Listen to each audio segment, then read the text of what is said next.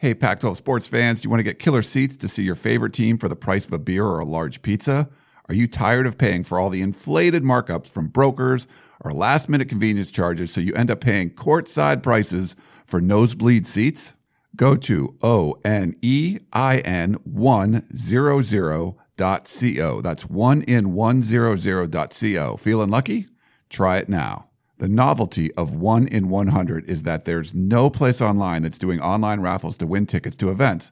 It's a totally new way to score tickets to your favorite events and new way to see your favorite Pac-12 team. The cost of potentially scoring tickets with 1 in 100 is a small fraction of the actual ticket price. Score a pair of tickets for less than the cost of a beer. Your first raffle ticket is free after signing up. The experience of using 1 in 100, which is extremely fun and exciting, from picking your lucky number to the feeling of potentially scoring premium tickets, feeling lucky? Try 1in100.co. That's O N E I N 100.co. Now available in more homes than the Pac 12 network, we are the podcast of champions. I get it back out to the 30. They're down to the 20. All the band is out on the field. I'm David Woods from Bruin Report Online. And here he goes, Myles Jack. And I'm Ryan Abraham from USCFootball.com. Leinart gonna try to sneak it ahead. Touchdown, SC. We are the podcast of champions.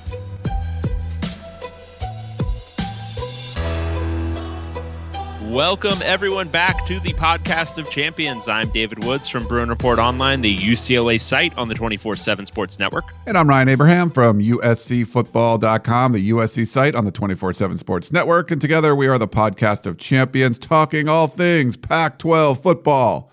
Pretty good weekend of Pac 12 football. And Dave, this is my third weekend in a row. I felt like I got to watch a lot of the games just in the comforts of my own home. I had a Friday game, I had a bye week, I had a a game that I didn't travel to on the road. So it's been like not having to be at a USC game allows me to watch a lot more. It's a lot of fun.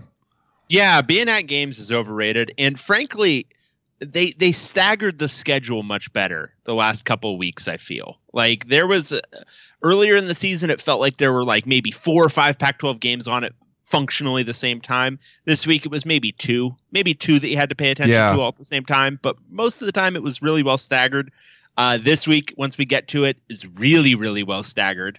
Um, but it good, uh, yeah. it was a fun weekend of Pac-12 football. It was, yeah. I feel, you know, I feel a little, you know, it's later loaded or whatever, but um, and there was some some overlap. But you know, at some point, you're like, I'm going to turn this one on, off, and turn this one on. But it was cool for Yep. the last three weeks. Uh, I'll be back to covering games again though, so and traveling, so it's going to suck. But uh, we'll see. I'll, I'll do what I can. Um, we want to hear from you guys, so thanks for uh, sending all your questions in. We get a lot of them every week. Uh, you can email us, pac12podcast at gmail.com, or you can tweet us at pac12podcast. We do a lot on the Twitter. Uh, you can call us or send us a text. We got some of those this week. 424 532 0678 is the number. So call or text us. You can leave a quick voicemail or send us a text. And then all of our our picks, all of uh, the the survivor pool, all of our past episodes, all is up on our blog, Pac-12 Podcast uh, dot com. So you can check all that stuff out. If you missed anything, you want to go back and get some of our insights from whatever previews we did before the season, or you want to see what we said about a certain game during the season, we cover them all, and they're all up on Pac-12podcast.com, Dave. Did you did you just use the word insights to describe what we say about football games? We, Dave, it's okay. I, What I- about just sites? Like, what about just like we see stuff? not necessarily in, but the sites are there. I do feel like I'm doing my job better, like just from us doing this. Okay, so we put a lot of work into this. There's not really much. We do, we get a little bit, um, but not you know. There's not much like financial gain from doing this. There's certainly nowhere near the amount of work and stuff we put in. But I feel like I do my regular job better because I know these teams. When USC plays a team, I know them much better now because we're doing this. Uh, Do you feel like kind of the same way? Like you pay more attention? One hundred percent, especially because I write the game previews every week um, for UCLA, um, and I, I, I find that they're much more well informed over the last like three years that we've been doing this than they were like when I first started doing it. Um, just you know, because you watch you watch you watch these teams for a little bit more nuance. I think when we're trying to discuss them on this show, obviously, you know, I, I think there's the site experts are the experts on this stuff, and you know, I think we would defer to them on most evaluations. But I think we have a better impression than like you know Joe Jerkhead who's just you know talking out of his butt because uh, we are watching all of them. Um, you know, maybe I'm bleary eyed and, and delirious by the time I'm finishing watching at two thirty in the morning Eastern, but we are watching them.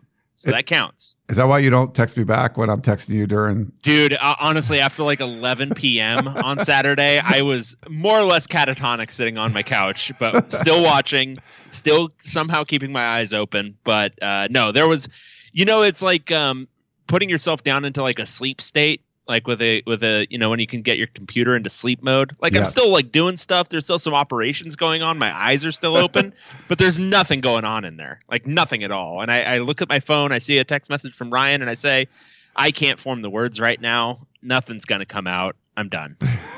Nice. Yeah there was but somehow some way i still find the ability to tweet. You, you got to always tweet through it. you do tweet through it. You know, one of the, the questions that kind of came up to me uh, through this whole thing. And then, you know, seeing what uh, Stanford did on the road against Notre Dame, um, you know, seeing Auburn lose over the weekend to, I think it was uh, Mississippi State.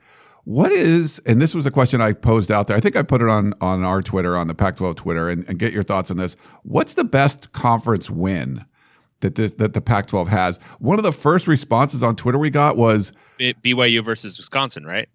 that was that was up there, but Washington losing to Auburn. Like I asked for what the best win was, and the best answer we got was a loss to a team that Auburn who just lost themselves. So what do you what do you feel like is the best win? Because Michigan State ended up losing to Northwestern. Are we only talking non-conference, like just I, in terms of that? I, I kind of think it's Stanford over Oregon, but like what? Yeah, but even that it was fluky, right? It wasn't yeah. a, like it wasn't like Stanford dominated that game. If anything, that was one of the worst losses for the conference because Oregon is suddenly looking like if not the class of the conference, right there with Washington. Yeah. So I don't know what it, I'm not sure what the best one is because like the Michigan State one's not that good. Obviously, you know, you thought Nebraska. I think, I think Michigan State's still pretty good, um, and I think you got to look at when it happened. I think that Colorado win at Nebraska at that point, even with the way Nebraska has folded since then, if you watched that game, Nebraska looked like a different team than they do right now. Yeah. I think Adrian Martinez he got hurt and I don't think he's been exactly the same since then. He looked dynamic. That offense looked dynamic in game one. So I would say it's probably Michigan State or Nebraska, um, but obviously that's slim pickings. Uh, I mean, when you're talking about that, it's uh, Stanford over San Diego State at home is looking better and better. They yeah, beat them by twenty. That's true. That's um, that's a good win. That's um, a good one. Um, you know that that but, Nebraska game. The one thing though, Nebraska had to forfeit or whatever, not forfeit. Uh, they just had to cancel their first game, and if you remember, Colorado was up like fourteen nothing. I don't know if Nebraska plays that first game and they they played as well as they did in the second half against Colorado. If Colorado doesn't lose that game too, that's a great point. Yeah, I don't, and I don't know that at all. So, and if you look at the post game win expectancies for that game, uh, Nebraska should have won it. Um, so so maybe yeah, that is know. the best. I mean, even, now you can't say like that, and then people are like, "Well, the you know Stanford losing to Notre Dame, they're looking really good. That's that's one of the best losses." Like, no, they they got pumped. Like if you if you lose bad, that can't be a good loss. Like Washington lost close to Auburn. Just Auburn's not looking that good now.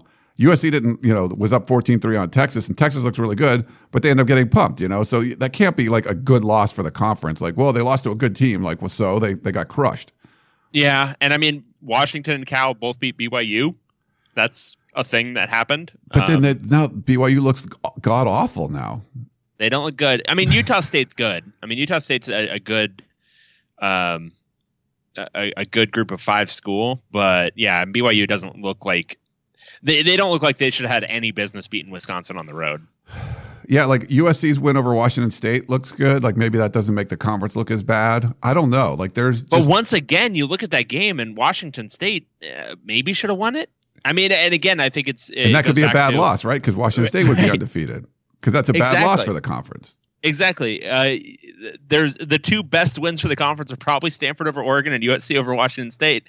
and uh, they were both bad for the actual you know conference and whether or not they can get a team in the playoff. And so then, spoiler alert: Utah beating Stanford, like that's a good win. But you know, I don't know. Like, what does that say? Does it say more about Utah or Stanford? It's well, I mean, tough. uh, not spoiler alert, but uh, Washington uh, just took down the juggernaut. true.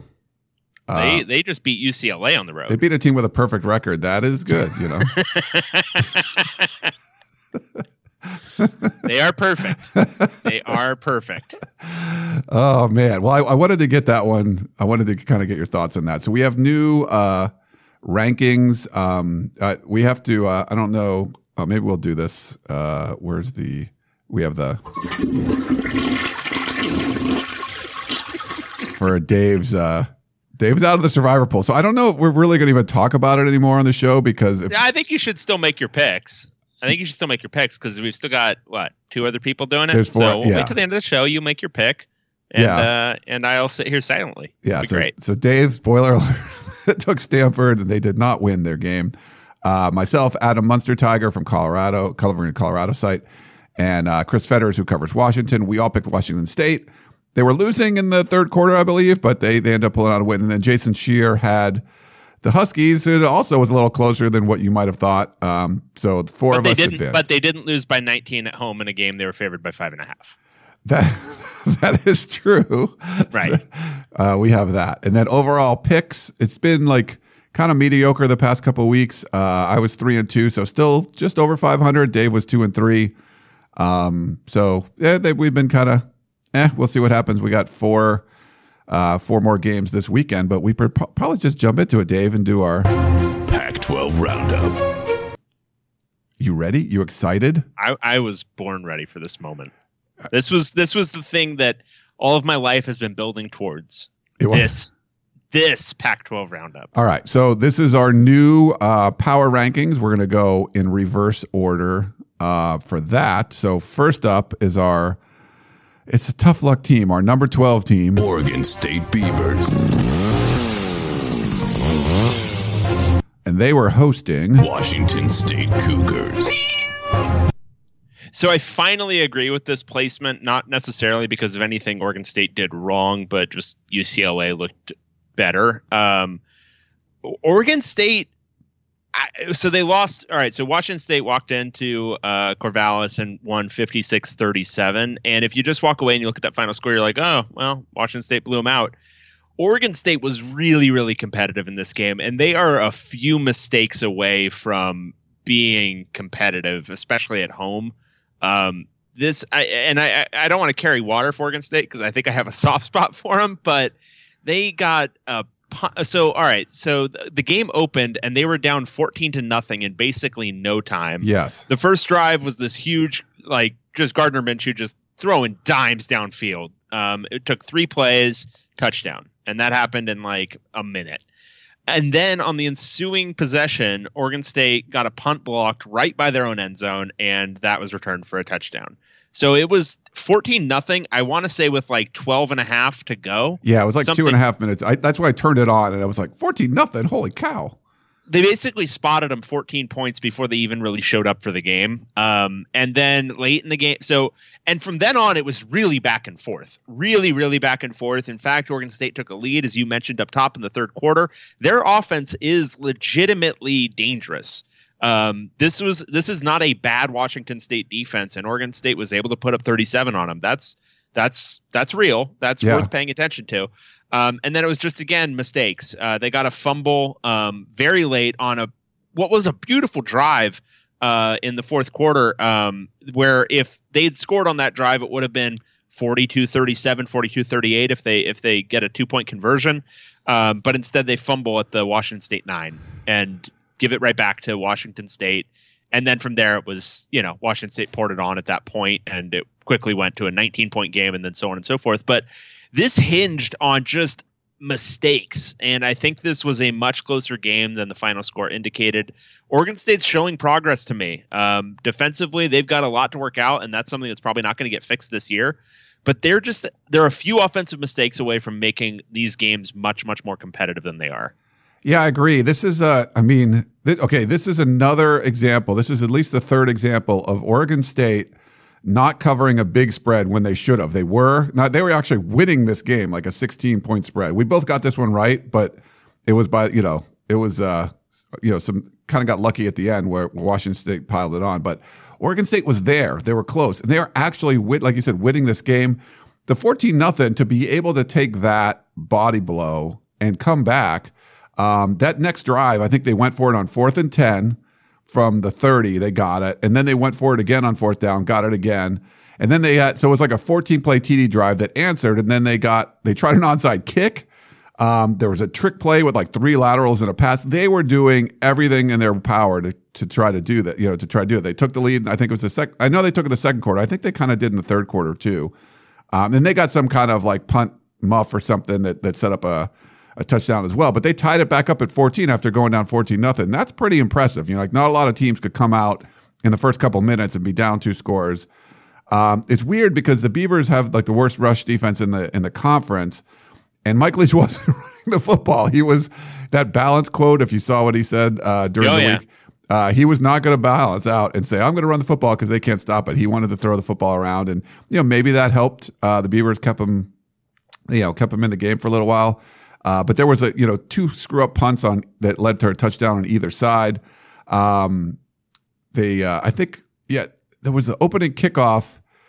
Uh, Oregon State ended up getting into Washington State territory, and then they just like started running uh, Jermar Jefferson, and he's an absolute stud.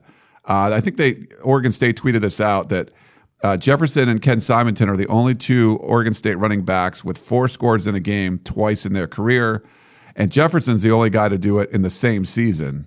Um, so Simonton did it one in uh, '98 and one in '99. So he's already up there among you know some of the greats in Oregon State history. He's, he's averaging 6.7 yards per carry this year. Insane. He's a true freshman. True freshman. from Narbonne High School, just right here, like right, like right near where I'm sitting right now. Not that close. I mean, like ten minutes away. Um, he did. He was the kid that fumbled though in the fourth quarter uh, when Oregon State was going in. That was just a killer, and I think they've. There was a lot of mistakes, but that was the one that was really hard for uh, the Beavers to overcome. So, and then Connor Oh, Blount and, he- up and he was, yeah, and he was beating himself up over it on the sideline too, Yeah. walking to the sideline. Just, and you like to see that that passion. You know, some guys are kind of impassive when they do something like that, and he was he was fired up. Oh, he had a lot of passion, and then you know uh, the quarterback Connor Blount ended up leaving in the fourth quarter. I'm not, I don't have a status on him, but this was this kind of sums it up, David. So uh, they're getting blitz. I think they had two holding calls in a row. They they pick up a blitz on third and thirty. They pick it up. They throw the Blount throws it down the field, pick it up. Then they get another holding call. And they had a personal foul on the play. It was third, and the TV said 54, but the announcers were saying uh, 55, or, I- or vice versa. But it was third and 54 or 55. Um, that's just kind of the, how the day went for Oregon State. Like they were right there, and they still couldn't, you know, keep it within a couple of scores. That third and 55 was beautiful. Yeah, it was gorgeous. um, you know, Blount, um, yeah, he got hurt and it didn't look good. Um, might have been his left arm. Um, not entirely sure. It looked, it didn't look great. Um, and he went down, and then Jack Coletto came in, and he actually threw a really nice ball down the sideline right after he came in. So maybe there's something there too. Um, Artavis Pierce got back for this one. Uh, he was he's been dinged up, and so they got a little bit of um, depth back in their backfield. I do want to mention we've talked a lot about Oregon State. Um, Washington State looks great. Um, Yes. Gardner Gardner Minshew. Um, I've said it a bunch. I'm just going to keep saying it until somebody listens to me. I'm just yelling into the void. He looks better than Luke Falk did at any point last year. Um, he's his ball placement's great. Um, he's throwing deep much more than Falk was doing. Um, he is uh, getting the ball to these playmakers, and these playmakers are all good. And you know, there there are a bunch of guys who were under recruited for the most part. Like Dezmon Patmon, I've mentioned this on the show a couple of times, but he was a guy that I think I don't know if you were there, but um, watching him, I think during his uh, the summer between his uh, his junior and senior year, he was at a bunch of seven on seven events, and you're just like, huh, this guy this guy has a real chance. He's big, he's long, he can catch everything. Um, really under recruited, went up to Washington State. I, I think you've got to hand it to Mike Leach's eye with recruiting receiver talent because these are guys who were unheralded, under recruited, and they're they're balling out. Um, Patmon, Easop Winston, uh, Tay Martin, like these guys are really, really good. Um, and I think Washington State is well designed to uh, compete in the North all year. I think you're right, and uh, that we have them up at number four. If I did not mention it, my apologies uh, to on the power ranking. So uh, Washington State's five and one, uh, Oregon State's one and five. Both teams have a bye, so uh, they get to rest up a little bit. And uh, for the Cougs, uh, it's not an easy road coming out of the bye with Oregon and at, on the road at Stanford uh, back to back. But you know they can make a lot of noise uh, those first couple games, and for and that'll be Oregon. That'll be Oregon coming off Oregon Washington. right, So that's that's the time when you want to catch this Oregon team if you're going to catch them. I think. yeah, and the Beavers, uh, not a. I mean, Cal and and at Colorado, uh, USC at home, at Stanford, at Washington, and Oregon. So, um, I'm not sure where you're seeing a win. I mean, Cal's not looked great. That may, is that the best shot that the the Beavs have for a conference win? Probably, if I'm looking at it in aggregate, I think they'll make. I mean, look, this game was what two or three mistakes away from being a one possession game, Yeah. right? Um, you know, I think th- th- they were they should have beaten Nevada. This is a more competitive team than the than these blowouts are necessarily indicating. They're going to make one of these games weird. Uh, maybe it's home against Cal. Maybe it's home against USC. That USC offense Yeah, oh, yeah. uh, has been shaky at times. I don't think they're gonna. I, I'm not picking that one, but that one could get weird. It's it's gotten weird for USC at Oregon State before. That could definitely happen again. Um, and you know, I, I I- I see each of these games except probably at Washington, at Stanford, and against Oregon. I think these next three. I think each of them could get weird in their own ways. Um, hey, real quick before we jump into the next game, I got a couple emails from the Pac-12. So October um, 20th. So Colorado at Washington. That should be pretty good. That's a 12:30 game on Fox. So we know the TV times for a few of these. Oregon at Washington State, also on Fox. That'll be at 4:30. So that's a pretty good day. Colorado at Washington, Oregon at Washington State. Some big some big hitters playing each other. October 20th, and then Arizona at UCLA will be on ESPN two at 7:30 p.m. Wait, UCLA Arizona didn't get game day. They they did not this year. It was close. I think they were second in the, the Okay. yeah. Um, well, this it. is this is October 20th, so this is uh, a week and a half out. Um, USC at Utah, which will be a good one uh, on Pac-12 networks. Crazy, that's on Pac-12 network, and there's no time determined for that. And Cal at Oregon State also will be on Pac-12 network. So they should announce, according to Wilner, he sent out his uh, uh, email. They'll be later today, and then uh, they'll they'll announce those. And then Pac-12 football players of the week. Uh, any guesses? You might be able to get None. these off the top of your head. Okay, uh, offensive. Minshew. Uh, no, Laviska Shenault. Okay. Four Yeah, four fine. total touchdowns, two two receiving, two rushing. I, I kind of went back and forth. Last week I voted for Minshew over uh, uh, Eno Benjamin, but uh, this week I did vote for Shenault and he got it. Um, for defense Uh, from the main Ben- game, mm, mm, huge play in the the main game, basically. I don't know. Jaylon Johnson, the 100 yard interception return for a touchdown. Oh, touchdown. okay. Yeah, that's fine.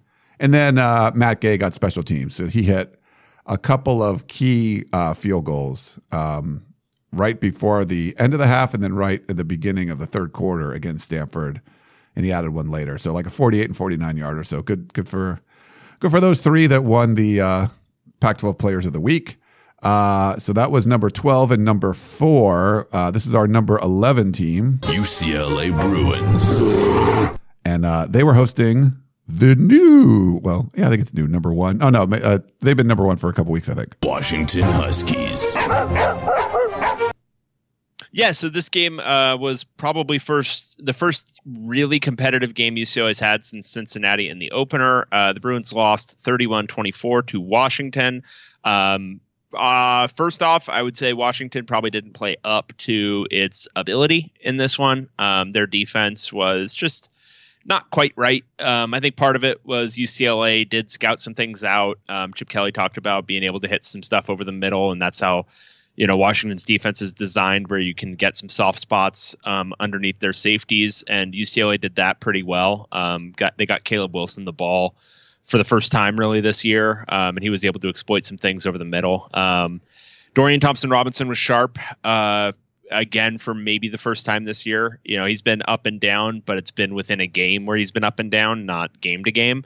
Uh, this was the first game where he was pretty much up the whole time. Um, he played his best game of the season.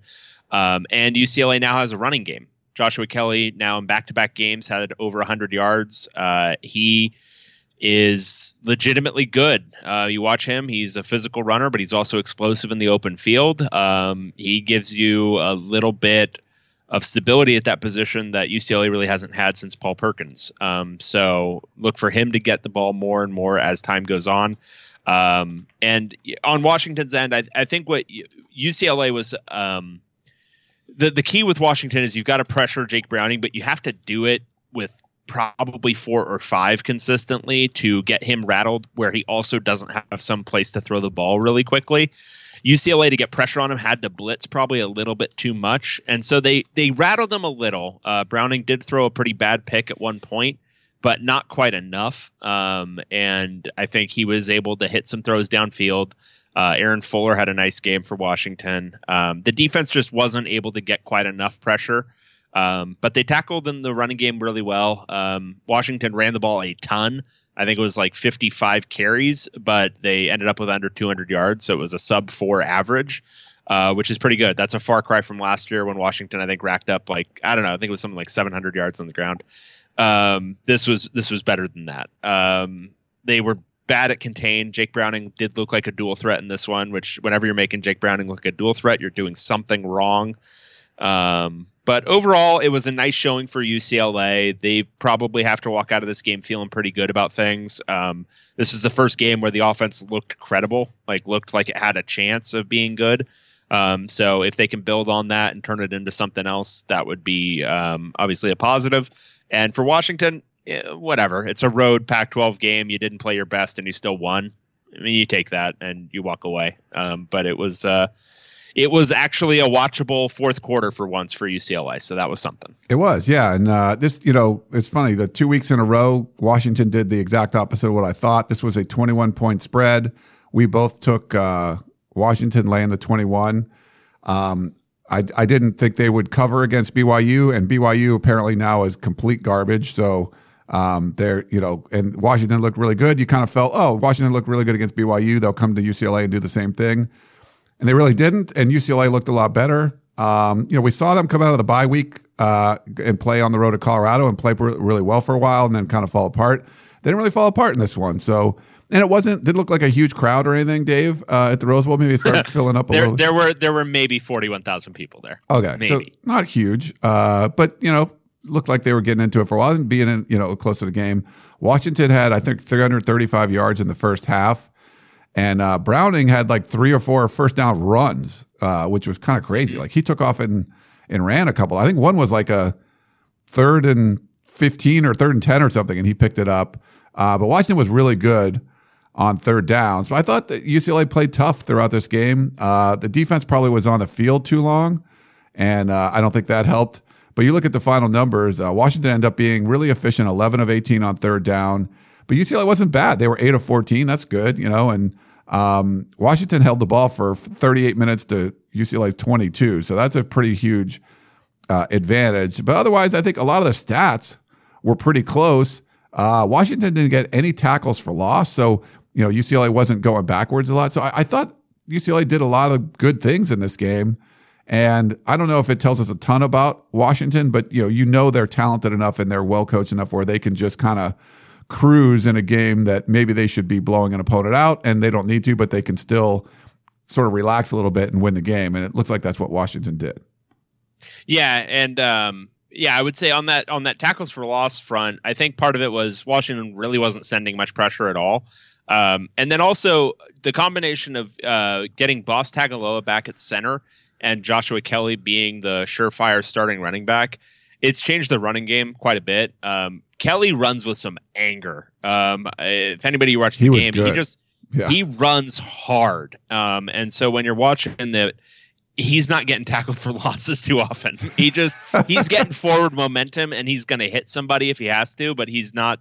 He got I think he he had 20 carries and his stuff rate was like 10%. So he got stuffed on on two carries, but those were no gain. They were not losses. Right. So he's uh, he's generating positive yardage and he's explosive enough to turn you know a crease into something that's going to be a 20 or 30 yard gain. So I think that helps. Um, I think Washington walked into a situation where UCLA's run game had already shown improvement in the previous week. I think they'd built some confidence, and I could see Washington maybe not being quite ready for the new wrinkles UCLA's put into the running game to try to build some of that interior running.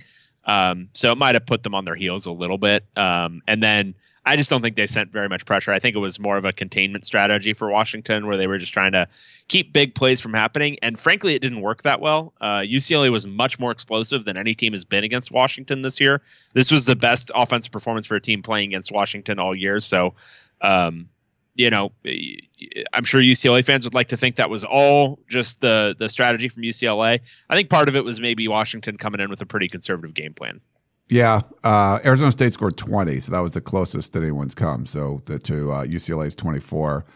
Um, you know why? We'll talk about Washington's uh, tough game coming up, but UCLA a couple winnable games, right? Like at Cal uh, in Arizona. Um, yeah, I think I, I, am jumping off the 0 and 12 train. I, I, this doesn't, you know, three weeks ago this definitely looked like an 0 12 team. Um, now, uh, competitive in this game, and for whatever reason, competitive in this game. Whether you think it was Washington being a little bit down for this game or UCLA getting a little bit lucky with explosive plays, I, they look just better. They look fundamentally yeah. better from an eye test perspective. I think you know there's some winnable games. I, I, this could be a, a step. We'll talk about this weekend. This could be a step back weekend for them. You know, this was two steps forward. It's going to be like that. Two steps forward, one step back. This could be a step back weekend, but Cal's winnable. Arizona's winnable. Um, you know, Utah at home that can always get strange. Uh, yeah, I, I, see them going probably two and 10, three and nine. Yeah, and uh, it's unfortunate. Usually, we'll have like the eleven and twelve teams play each other at some point. This year, they do not. So, Oregon State and UCLA do not play each other. So, someone needs to uh, jump out of the cellar there. Um, all right, our next uh, matchup. This is our uh, our number ten team now, California Golden Bears, and uh, they were uh, on the road. Uh, they were hosting. I'm sorry. No, they were on the road. They were on the road uh, against our number nine team, Arizona Wildcats. Uh, neither team wanted to win this game. That's that's my sense of it. this was that's like really, the clunker, right? Of all. Of oh, it sucked so bad, and it was like really sad. It was almost sad to watch. All right, so Arizona won 24-17. Um, this was just. It was like a Brandon McIlwain just implosion um, by the end of the game, it didn't look like he had any idea where the ball was going to go when it came out of his hand. It, that was like that felt like I don't know if it's quite at the like Chuck Knoblauch losing the ability to throw to first base, but that was yikes, just kind of yipsy. Um, just making really bad decisions with the football, and he played a pretty nice game until the the end. Um, but he threw what two pick sixes in this game? Yeah. Is that is that right? yes. Look, one is bad, two is a killer. Both came in the second half. Cal had been playing a pretty nice ball control game up to that point. Um, they probably didn't run the ball nearly enough. I don't know why they were throwing the ball quite so much because um, they were running the ball at a pretty nice clip. McIlwain's a good runner at quarterback. I, I joked before the game both of these teams should be running Arizona's offense from last year. Um, and coming out of the game, I think both of these teams should have run Arizona's offense from last year because uh, Khalil Tate, hey, he still can run a little bit. He ran the ball a little bit in this one. Um, I think the injury stuff is maybe a little overblown. I think it's just the the scheme is not calling for him, or maybe he doesn't want to run as much. I don't know, but they're just not running the ball nearly as much. And uh, I think both of these teams should have run quite a bit more than they did. Um, but this was ugly, man, just ugly, top to bottom. But I really felt for McIlwain in this one because it just didn't it did not look good. There was that crazy interception um, where he there was a tipped ball. It fell in the hands of Schooler. Then he runs. then he's trucking down the field, and a cow player pokes it up and away, and it bounces perfectly. They show the replay. Right it bounces perfectly in a spiral right up into the arms of another Arizona player who's just randomly running alongside the whole thing who takes it into the end zone for that pick six. So it was one of the strangest pick sixes you'll ever see, but it still gets counted the same on the score sheet. And yeah. uh, Cal lost. Weird, weird game. Um, and uh, yeah, I, don't, I, I have no other takeaways. they uh, didn't break stride on that play, and uh, I- No, it was beautiful. and I, I got I, this is another one I didn't get. It was ten nothing when I turned it on because I was looking at the collegepressbox.com thing, and they said it was eight p.m. Pacific, but I think they might have meant eight p.m. Um, uh, Mountain or something. I don't know. I don't know what it was, but it was. It started seven p.m. So I was like, oh, it's already ten nothing Arizona. So we got this one wrong. We picked uh, Cal, but you saw that Arizona had the early lead, and you're like, oh, but Cal's playing better, you know. Um, and then, but both teams were just making mistakes. Uh, Khalil Tate had that early touchdown pass, that and then uh, then he went out, and I, I people thought it was because he was injured. Uh, they put in the backup for a play, and then uh, he came back in. But they were like, it was just like a designed thing, and it just Arizona just went out of rhythm. And there was a stretch there where like no one was scoring. Um, McIlwain was running the ball like crazy. He had a couple of touchdown runs.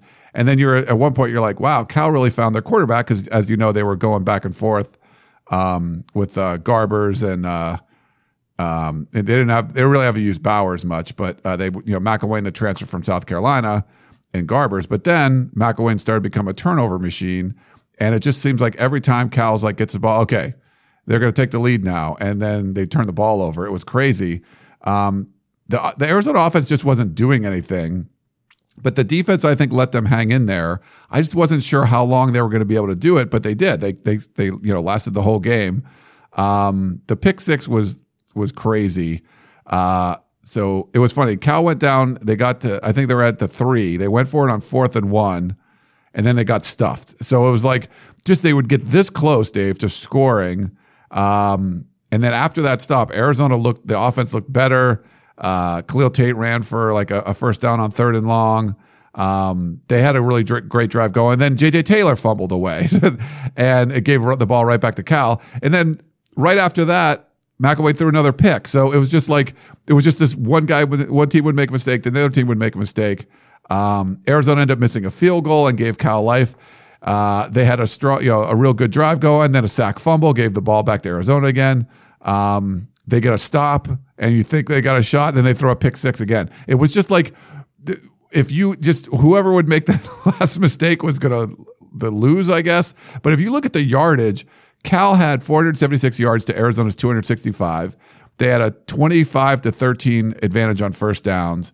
They were 8 of 15 versus 5 of 15 on third downs. And Arizona ended up fumbling the ball five times in this game, but they only lost one. So it was just like mistakes everywhere to the board. It was like the point where it was really not watchable.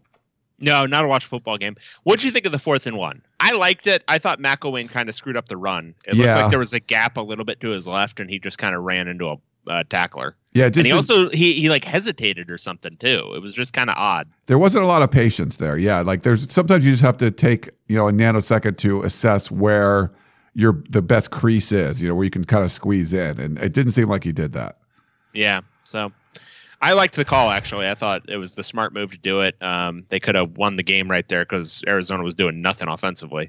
Uh, Arizona's offense is god awful. I mean, just god awful. And I know Cal's defense is good, but man, whatever Noel Mazzone did here, whatever they've done to poor Khalil Tate, whatever Khalil Tate is, I don't know, injured or whatever, it's not good. This is not fun to watch. Uh, no, it was not. So uh, I don't know. There was neither team seemed like they wanted to win it. There were so many mistakes. Um, we'll see. We'll see where where these teams go. I think Cal is probably due for some sort of bounce back because that's that's one of those games where the coaches are going to rip into you. You're going to do extra everything. Like they made so many mistakes. Um, but- Yeah. but, they went with one quarterback, right? They didn't uh, really use Garber, so maybe they picked their guy. But after all those turnovers, I don't know. Yeah, that second half, I wonder if they're going to go and try to put Garbers out there a little bit more. Um, yeah, we'll see. Okay. So that was 11, 10, 9, 8.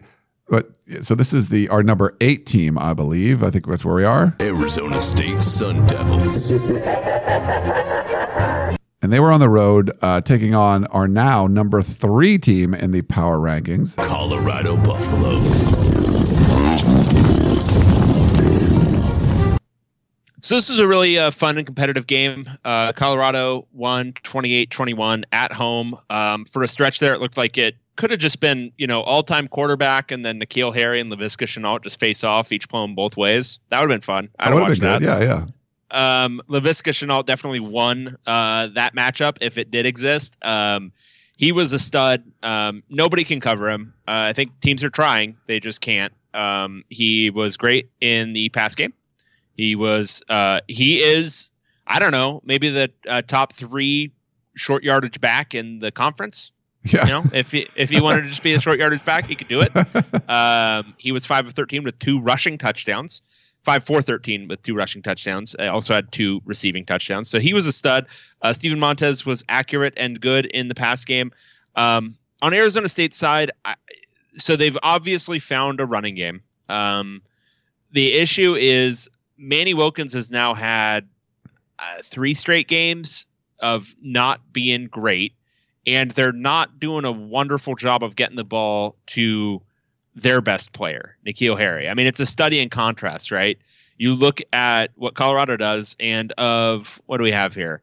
Um, 13. Uh, he had 13 receptions, and there were 24 total. So and so 33 attempts for Montez, 13 catches. I would guess a good half of his attempts at least went were targeted for Shenault. Um, and then he also had five touches in the run game. That's what you do with your best playmaker. You get him the ball as often as possible. And N'Keal Harry ended up with three uh, catches and one carry. And they lined him up in the Wildcat one point, and he converted a first down. Um, they got to get him the ball more. Now he got hurt in this one, and we'll talk. I think we've got a question about the uh, play where he got hurt. Um, suffered, I think, a thigh contusion of some sort, and so he was out for a good bit of the second half.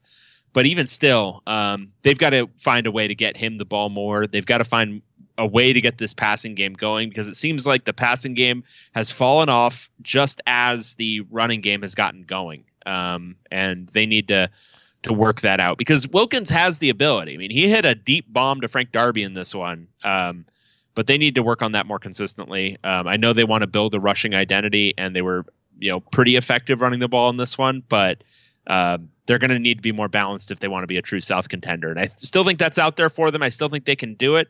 Um, I don't think Colorado is going to get through the season undefeated, um, but uh, they're now in a in a pretty big hole. Yeah, they are, and this is uh, this was we got this one right. Uh, we took Colorado, and they were uh, laying two and a half points, uh, so they were a home favorite in this one. Um, I didn't know this, but Steven Montez came in as the most accurate passer in the nation. Did you know that? That was pretty cool. I didn't know it, but it makes sense. I mean, Yeah. he's been really good this year.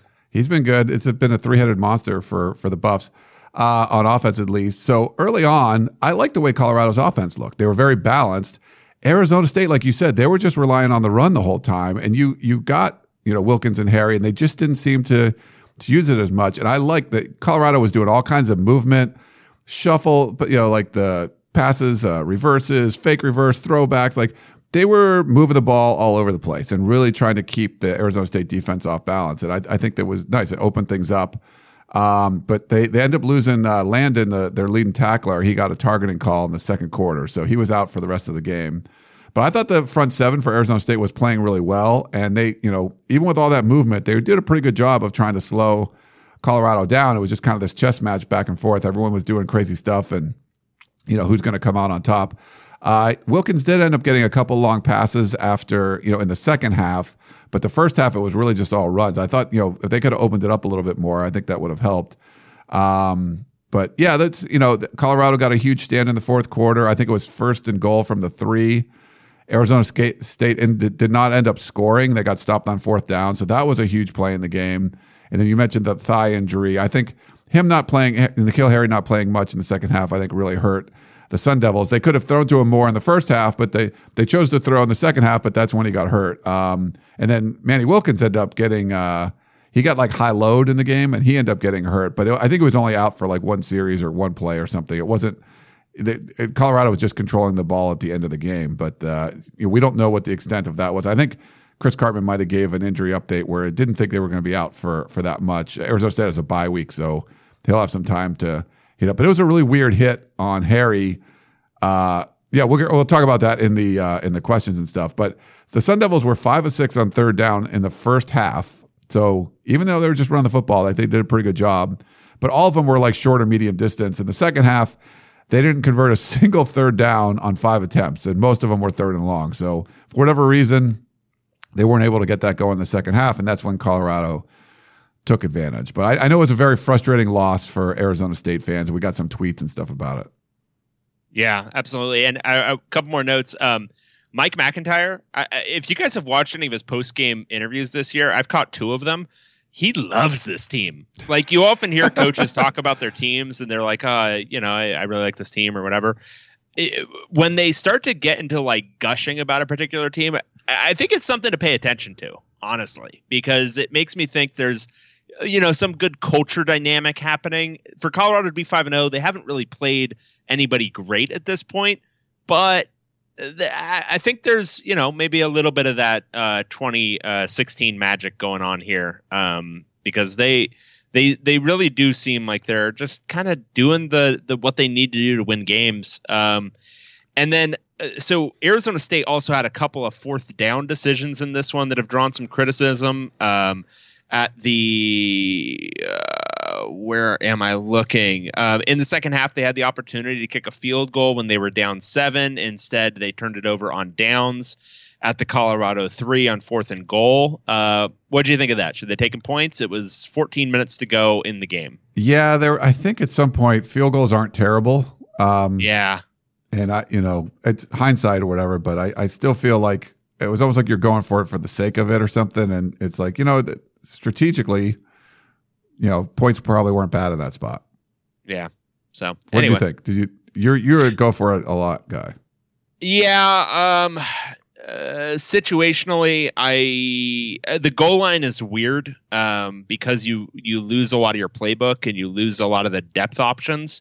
Um, I would I think that's still probably a go at the thir- three yard line. I would have just liked a better play. Um, it didn't. It didn't look like it had a whole lot of chance. So, um, yeah, I, I, I probably would have still gone, but I would have held my nose doing it.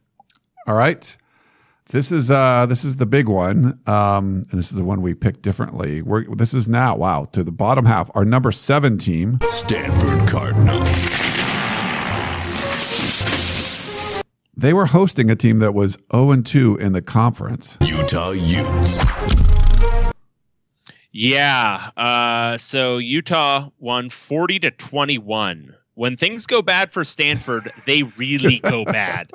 Uh, KJ Costello had a miserable start to this game. Uh, he threw a couple of first half interceptions, including a pick six. Um, it was on back to back series, actually, and had uh, Stanford down 14 to nothing pretty much immediately. Um, and then uh, it was 21 to nothing soon after the second interception. So Stanford was in a huge hole early. They played Utah about even after that, but um, Costello got them in a very bad spot with some bad decisions, um, both kind of in scoring position. Um, so it was a game where they probably it was probably again we, we always say this more competitive than the score indicated because yeah. stanford was driving on both of those and was basically in the near her in the end zone on both of those. Um, but uh, you can't you can't obviously throw two picks in that situation. Um, from then on, it was pretty much an even game. Stanford started to do its thing where it throws the ball downfield and makes some big plays in the pass game. They just couldn't do it enough. Um, they got this cut to uh, 27-21 at one point, and then they just couldn't score again. Uh, Utah's defense is really good, um, and so when it's really good, like it was in this game, um, it's hard to score more than you know three touchdowns. What had been the case up to this point is that Utah's offense had been atrocious, but they found a good. So you saw like little bits of this last week where they started to just really emphasize we're going to be a running football team. And then they really went for it in this one. Zach Moss was fantastic, um, but their whole rushing attack they they're just like, well, look, we're going to be a running team. That's our identity, um, and they've established that now, and they were able to do it against Stanford. And then Tyler Huntley looks better because not so much is being put on him in the pass game. He's being asked to throw in in good and favorable pass situations, yeah. and look what he does. 17 of 21 for almost 200 yards and a touchdown. That's perfectly fine when you're running for five yards a carry on 43 carries. That's that's great. Um, so Utah might have found its rhythm. It might have found, you know, kind of the the team that we were expecting them to be from the start of the season, and now it's game five and they're rounding into form. And Stanford, you know, I it was I, I think the knock on Costello at this point, if you're just evaluating him, is when he is under pressure, things get weird. Yeah. Uh, when he's got guys at his feet, he does not make great decisions. When he has a clean pocket, he can deliver the ball to those big receivers all day long. Um, but if there's an evolution in his game, it's what does he do when things get messy? Um, and right now, he does not do the right thing. But if he can, if he can improve that, I think he's got a real potential to be a big time player. But it's uh, it's all it's all on his development when dealing with pressure. No, uh, no Bryce Love in this game, so that was a, a game time scratch. So that must have make you feel good with your your survivor pick, right? That oh, Bryce Love's not going to play. Yeah, that felt great. Uh, but I, I agree. The, you know, Utah's big question was on offense, and Tyler Huntley, I thought, did a really good job of using his legs to move the chains. Uh, he did a great job with the play action passes. I thought the game plan was much better, uh, much better suited. And you you know that Utah's going to play good defense. This was kind of like an early play in the game where special teams make a difference. So. Uh, you know, you got Wishnowsky, who's the the all all everything punter. It was fourth and two. Utah was driving in Stanford territory, and they decided to punt, which you probably don't like that. Um, but when Wishnowsky got the and Stanford was in kind of like a regular defense because you you thought they were going to go for it. Wishnowsky just got the punt, they got the the snap and just kind of sat on it for a second and just like held it and allowed rushers to get closer to him and then punted and got run into and gave Utah first down. They ended up scoring. So I thought that was a brilliant play. But that's the kind of stuff like those little special teams plays make a huge difference. And then when Stanford's trying to to uh, to come back and they're, they're moving the ball really well, that's when, like you said, a little bit pressure on Costello, guy at his feet, and he underthrows. I forget which big receiver it was, but he threw it to where like a five ten receiver was should have been instead of a, a six five receiver, and that's when Jaylon Johnson picked it off, and uh, and th- that just gave Utah so much confidence. But two red zone interceptions for Costello. The other one was uh, that was a really bad one. It was a blitz, and then a lineman picked it off, so it was a fat guy interception. But two two really bad ones for Costello. Now Utah center was out, and uh, they end up moving the backup for uh, one of the guards moved to you know, and I thought that might be an issue for for Utah up front. Maybe it slowed them down for a little bit, but um, you know, they they they just bounced back, Dave. Like it was a fourth and two. Utah went for it, and Zach Moss took it to the house. And I thought the the the end of the first half and the beginning of the second half was really key for Utah because Stanford ended up scoring late, and uh, and a, a pass interference penalty gave Utah life uh, right at the end. So Stanford scored. There was only like 30 seconds left, but they got a PI call, and uh, Utah comes back and they end up kicking a field goal to make it 24 7 at half. It was like a 48 yard field goal. And then they open the, the third quarter, they get the ball and they kick another one. So it's 27 7.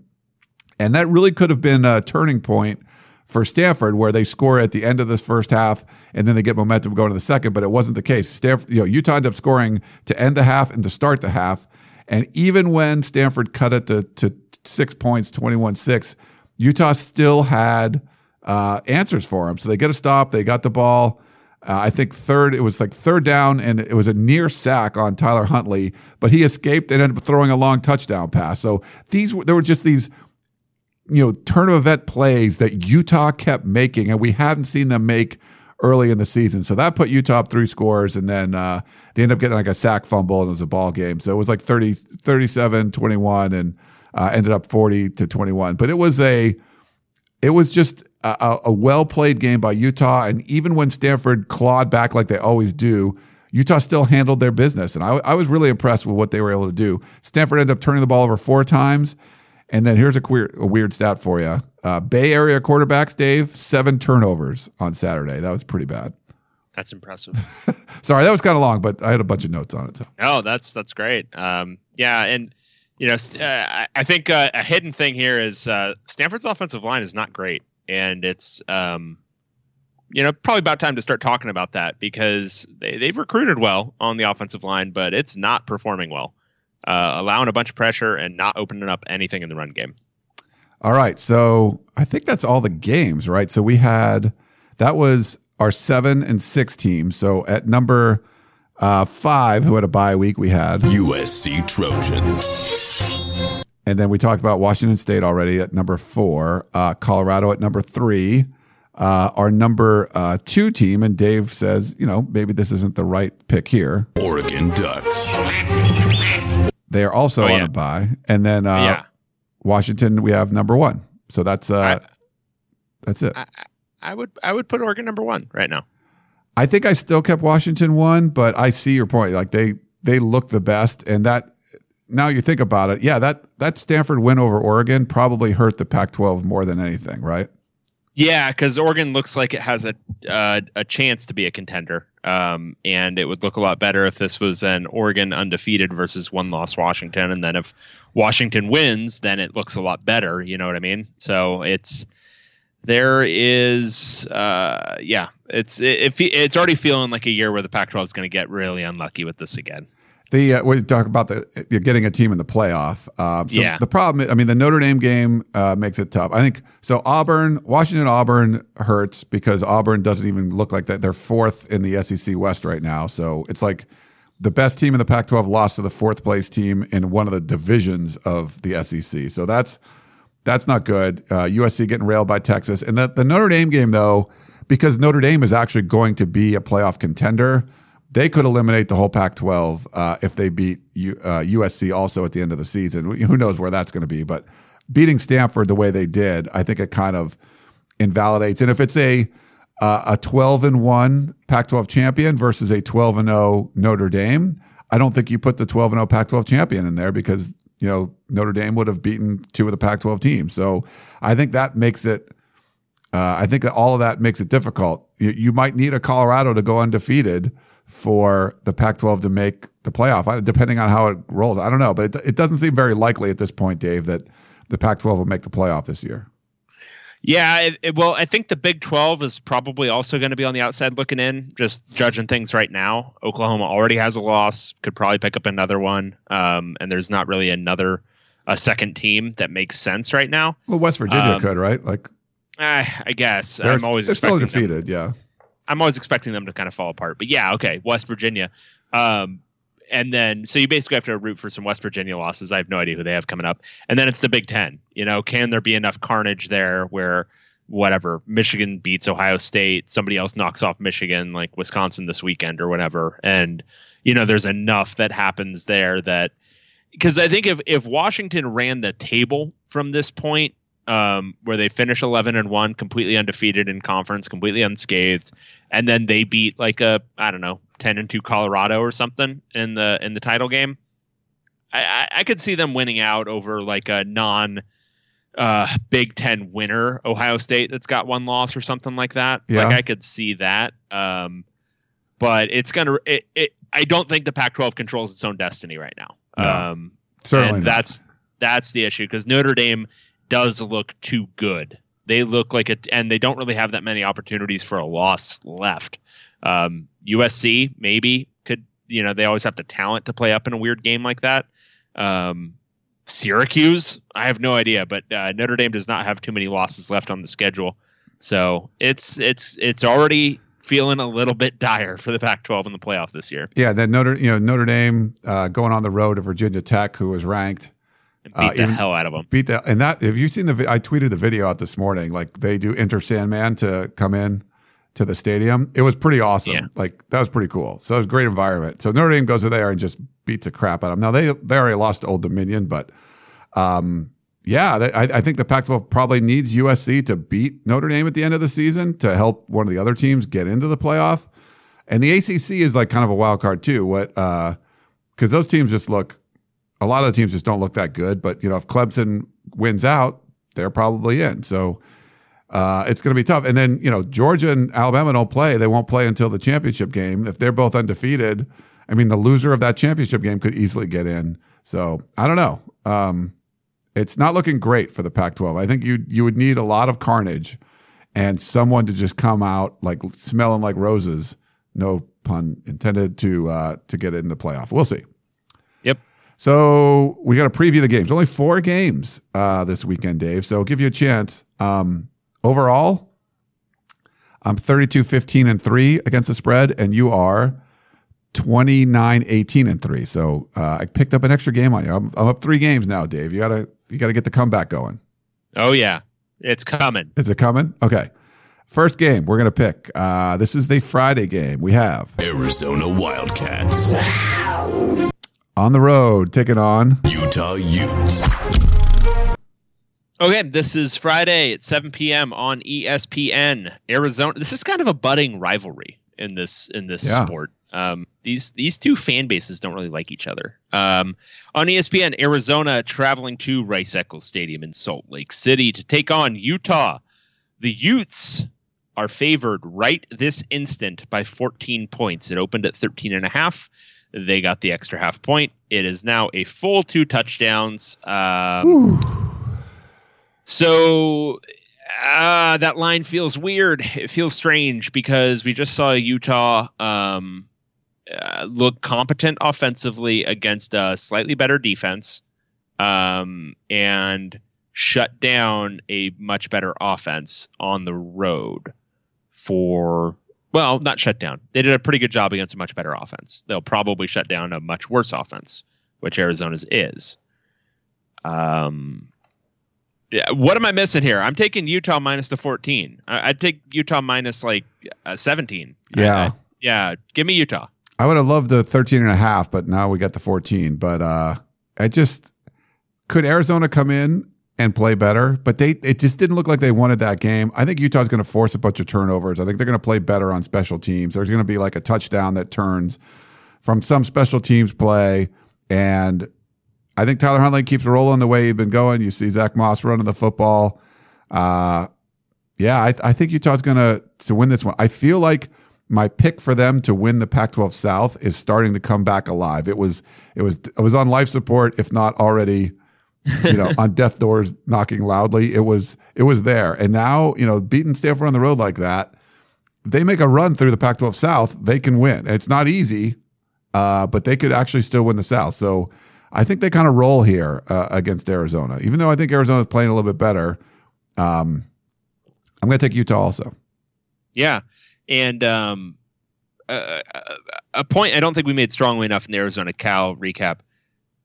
Cal was better. I mean, they, Oh, they better. threw a ton of picks and, and turned the ball over a bunch, but Arizona was inert. like they were not they were not moving the football. Um, and I just Utah's a very similar defense. They're very good. I just I don't see it. I, I just don't see it. I don't see Utah turning the ball over five times like Cal did. No, So- and if, if Arizona fumbles five times, uh, Utah's going to recover more than one of them. Uh, Yes. So there's Cal is just killing themselves that they lost that game. Like there's just they should not have lost that game, but um, we'll see. This is uh, on the road. I think Utah starts to get it rolling, and uh, I think it's going to start with a fairly convincing win against Arizona. All right, this is the uh, the marquee matchup we got. Washington Huskies, on the road and after a bye. Oregon Ducks.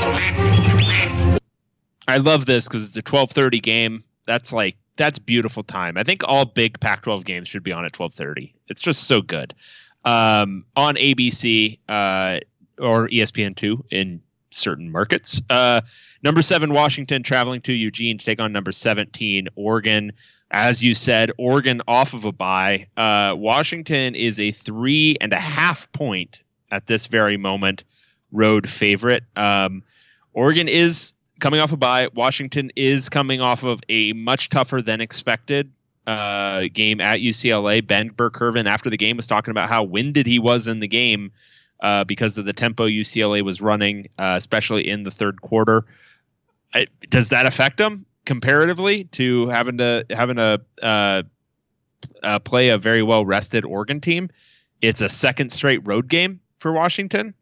Like these are not factors that you you like to see. Um, uh, looking at the matchups themselves, um, Oregon has been very, very physical on the line of scrimmage. They've been able to run the ball efficiently all year, and Washington just got run on by UCLA, um, which is, I think, a it's an improving rushing offense, but it's not Oregon. Um, and Justin Herbert is the best quarterback that Washington will have faced this year, and he has some. Uh, he has Dillon Mitchell to throw to, among others. Um, he's going to take what the defense gives him, and Washington typically doesn't give a whole lot, but he doesn't make a whole lot of mistakes. Um, and Washington doesn't generate much of a pass rush, so Uh, I'm I'm struggling with the Washington minus three and a half. That feels too much to me. Um, I like Oregon to win the game. Um, I, I like them to to obviously cover, but I, I think I, I, I just like them to win straight up. I think Oregon takes this one and uh, takes control in the North for this season. One hundred percent uh, agree. Um, yeah, I like the Ducks in this one. It's just it's one of those things where it's set up not well for Washington. Now, could the Huskies go in there and play much better than they played on the road against UCLA? Yeah, I think they could, and maybe they're holding a little bit back uh, for this game. But I I just like the Ducks in this one. I think they're going to be. They already had one big matchup, and they know they blew it. I just don't think they're going to blow this one. So getting three and a half points, um, feel I feel really good about this pick. If there's confidence pick, this one's pretty high for me. Yep. So uh, I'm going with that one. All right. The uh, this is a battle of uh, of California institutions. Uh, we have on one side, UCLA Bruins, and they're on the road. Uh, Strawberry Canyon to play. California Golden Bears. All right, we talked about the staggered weekend. There's no excuse not to watch every single Pac-12 football game out there, everybody. So you've got 7 p.m. Friday night. You got 12:30 start out on Saturday. Then it's a 4 p.m. game. Then we'll get to the 7:30 game. But you can watch every minute of every one of these games. All right, so 4 p.m. on the Pac-12 network. I mean, okay, you can watch every one of these games if you are one of like four people nationally who has the Pac-12 network. Um, UCLA 0 and 5 going on the road to take Cal, take on Cal 3 and 2. Uh, this line opened as Cal minus seven and a half. It has since moved down just a bare half point. It is Cal by an even touchdown, uh, seven points. Um, so there's a few different ways to think about this. Uh, you can think that UCLA made some real strides this past weekend, which I believe they did, um, and now they're ready to go and you know get their first win against a uh, conference opponent, uh, anybody this year, um, against a team that's worse than the team they just played, very close at home. Um, the other way to think about it is kind of what I was saying earlier. It's two steps forward, one step back for UCLA. This could very well be the one step back. Cal is probably going to be pretty ornery after uh, losing that weird one against um, Arizona. Um, it's it's a tough thing. I I, I don't fully uh, trust my opinion on this. Um, you know, I don't, I, I don't, because I'm, I'm pretty skeptical still um, that UCLA is going to sustain a whole lot at this point. Um, I think it was they kind of played up to it, but um, Cal's offense is rough, and if Brandon McIlwain is playing a bunch, he could throw a bunch of picks again um, because he. It got weird at the end of that game. Like he was throwing picks where it was like, I don't know, I don't even know who you were throwing that to, bud. Like that was not that that final interception, that final pick six. It, where was that ball going? It it just No. was kind of sailing to the sideline. So uh, I don't think California is going to be scoring a whole lot. Um, and UCLA's offense is probably. Uh, I'll take the points. I'll take UCLA plus seven. Don't feel great about it. You could talk me out of it, but I'll take UCLA. So I- my decision before I saw this, I was like, I'm just going to take whatever Dave, the opposite of what Dave takes. So uh, you've talked me into Cal now because you picked. That's UCLA. fine. Uh, honestly, I, I I think that's completely justified and will probably prove to be correct. Um, but it's just I, I I did not love that Cal offense last week, No, and it's just it feels like a lot of points. Uh, it is a lot. It's, a lot of points because you know, and you know, UCLA was within seven of Washington. Um, Cal Cal's won like every one of their games this year by like three to seven points, Yeah. except for Idaho State. Like they they let BYU back into the game, they let UNC back into the game to win by seven. Yeah, I'll I'll I'll take UCLA. I feel fine about it. Yeah, and I, I just wanted to do something different, so I'll pick Cal. But I, I could see either way. Um, you know, this could be UCLA's first win, so uh, we'll see how this one ends up playing out, and how I think a lot is going to be how Justin Wilcox and he just looks so upset, uh, and you have to be after that game. So do they come back and they just put it together at home and play a really sound game and and you know maybe make a UCLA team that looks resurgent not look as good because Cal just played you know way better than what we've seen them the past couple of weeks. We'll see. I, I don't know, but it, I think it'll be interesting either way um, to see how these teams, both these teams, kind of bounce back because it's not like either one's in a great place right now. But Yeah. uh, yeah, I'll take Cal. See what uh, see what happens there. All right, and then the last game, only three games, kind of crazy. The the undefeated Colorado Buffaloes. Hit the road to take another team that was off a bye. USC Trojans. So 7:30 p.m. on Fox Sports 1, number 19 Colorado 5 and 0 going at USC. USC is favored by a full touchdown in this game. Um, we were talking before the before this podcast, and we were both like, uh, "This feels like the." We were like, "Ah, this feels kind of like the game where USC just wins it by like 17 points." And I still don't fully discount that idea, um, but I, I, I have a hard time picking USC. I just do. Um, like Colorado, look, Laviska Shenault and Steven Montez, they have an obvious connection this year. They're finding each other. I think USC's defense is pretty damn good. Um, are they good enough to completely shut down that connection? I don't think anybody is. Um, lots of defenses have tried this year. Nobody has really even slowed it down. So I think they're going to get theirs on offense, and then it's a question of whether they can disrupt JT Daniels enough, um, make it enough of a struggle fest for that offense, um, for the rushing attack. I don't know if they're going to do a whole lot on that side of the. Uh, uh, I, I think USC. I think they should be able to move the ball. Coming off a bye week where they've worked on some stuff, maybe their offense is a little bit better. Um, but even still, I'll, take Colorado plus the seven. Um, I, I, think it'll be a closer game. I don't know if I like the Buffs to win, but uh, I think I like them to cover the seven. If you're new to the podcast, I do not pick USC to cover spreads. So uh, they are one in uh, one and four on the season, and that's only because Arizona missed an extra point. Um, otherwise, they'd be zero and five. So yeah, Colorado plus seven.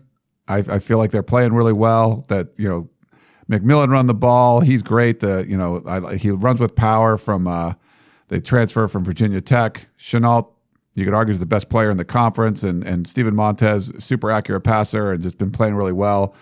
And, you know, I saw Arizona State throw a lot at him last weekend, and uh, they they they just persevered and, and came through. So I, I like what Colorado's doing right now.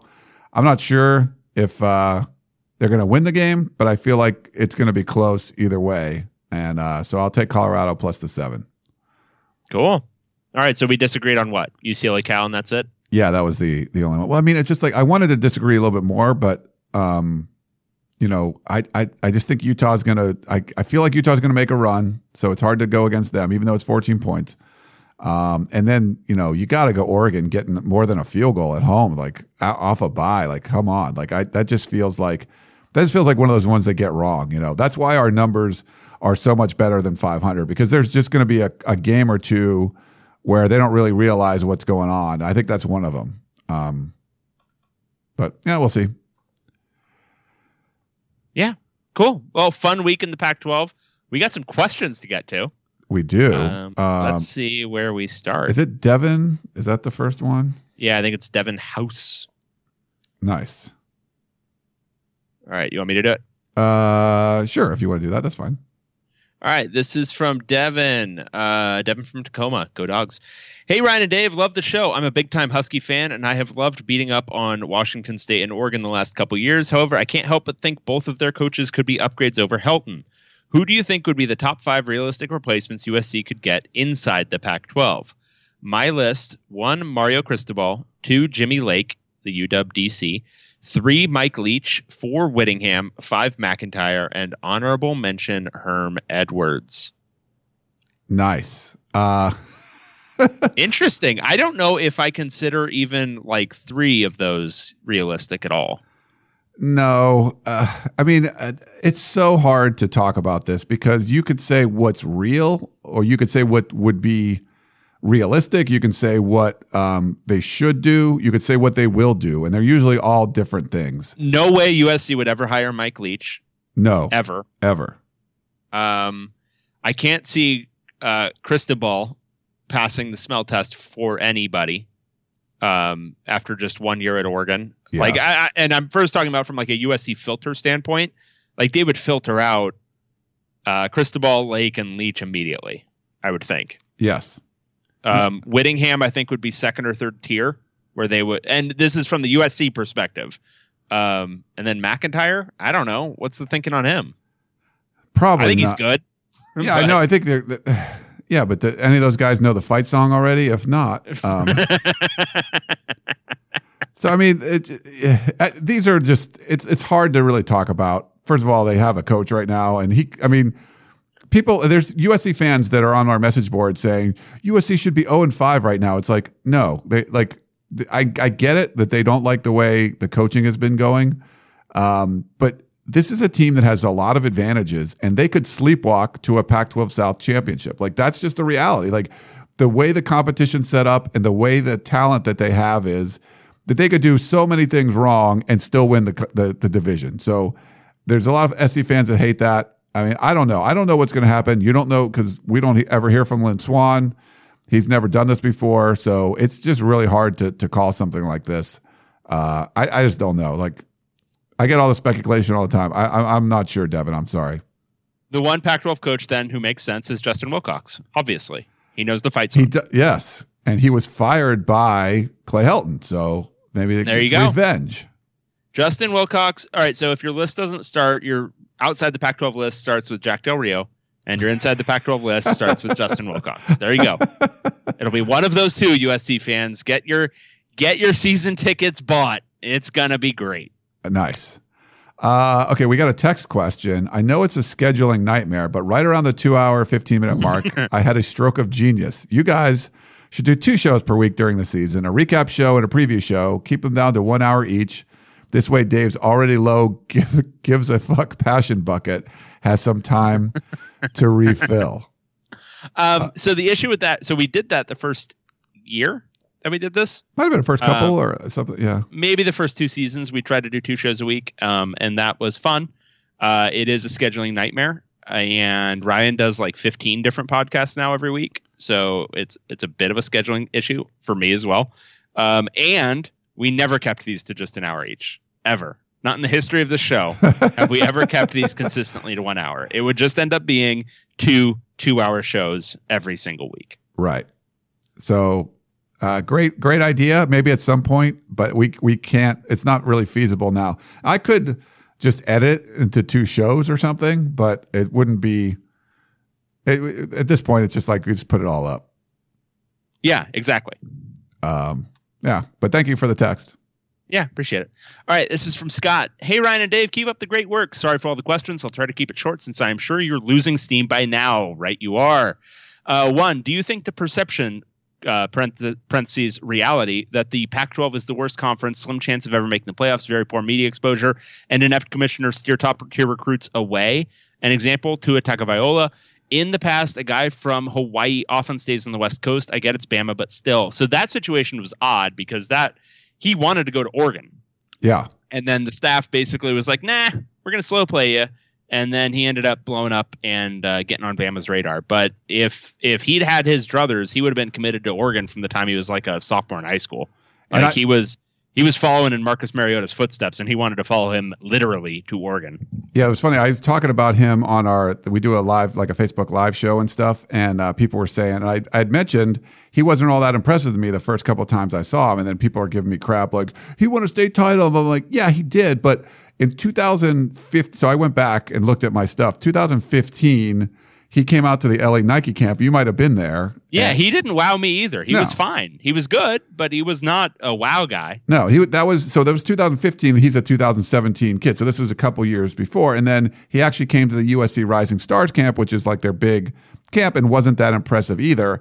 My wife and I ended up taking a trip to Hawaii for like a long weekend. We went to the North Shore um, in August, like at, right at the end of camp, and USC had Jordan Iosefa, who's a linebacker of 2016 that was a commit at St. Louis High School in Honolulu, and then Tua was there. And so I was like, "Hey, honey, do you mind if we stop by the high school on our way to the North Shore?" And she was cool. We got some like pokey or something. Then we went over to the high school and got to see him. And and I put I I went back and read what I wrote about. it. I'm like, he was much more impressive when I saw him there than he was the the other two camps I saw earlier in the year and I interviewed him there and stuff. And then when we saw him at the Elite 11, he was a lot better. So I think the two year, when we started to see him on the radar, he wasn't as impressive, but then got a lot better you know, at the opening and all that kind of stuff. So um, I don't think something like that, where the Pac-12, that wasn't a perception of the Pac-12 is why he didn't end up at at Oregon. And I think if you're a West Coast player, the majority you're going to probably stay out here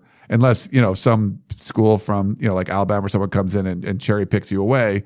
Uh, you know, uh, Najee Harris and stuff like that. Like stuff like that's going to happen. I don't think it's because of the perception of the Pac-12 though. No. All right. Uh, two, true or false? Leach wins a Pac 12 title at Wazoo before he retires. Very good question. Um, I'm going to go false because he's very close to leaving already. I think he can, but I'm just not sure. Maybe maybe him being close to leaving last year ensures he's going to stay around for another decade. If I knew that, I'd say true, but I'm not sure he will. So I'm going to say false. I would say Tennessee nearly rioting um, over all those different coaching hires. I think that stink might stay on Leach, even though he was not the one they were necessarily rioting against. Um, so I don't know that he's going to have many opportunities. That was the first one he'd had in a while. That's so true. That's a good point. I say true. Okay. And it, I wouldn't even be stunned if it happened this year. Um, they're good. So No, um, he I, literally could this year. yeah. Yeah. So um, I'll say true. Three. Has Larry Scott ruined the conference to the point we won't be able to fix things and catch up when they rightfully move on from him? Oh, come on. No. No, no, no. No, you can fix things. Yeah, no, it's just he's he's he's probably mismanaged the TV deal and some other stuff, but no, it's it's not that dire. It's not, you know, we're not going to be underwater. Uh 4. Dave, looking beyond the fact that it's his first year and has a depleted roster, does Chip have what he needs around him to turn around? I think there's been a misspelling here. Fuckla?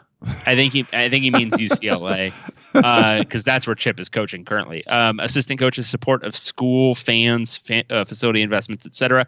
Yeah, he's got all that. There's uh, no real off-field excuse at this point for UCLA. They've got a nice new facility. They've got plenty of money. Um, they've got plenty of donor support. There's there's uh, every little piece of that is needed is that's needed is there. Um, now it's just about recruiting and uh, and playing football and uh, all that off field stuff is that's a thing of the past for UCLA. The money is there now, the facilities are there, the support is there. They've got all the meals and all that training table stuff. It's all fully in place, and now it's just a matter of winning. Um, and then five.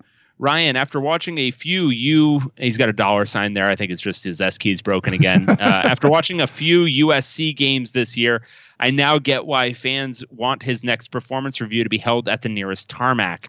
Most USC post USC is he a qualified head coach to another school, or would he be better as a coordinator?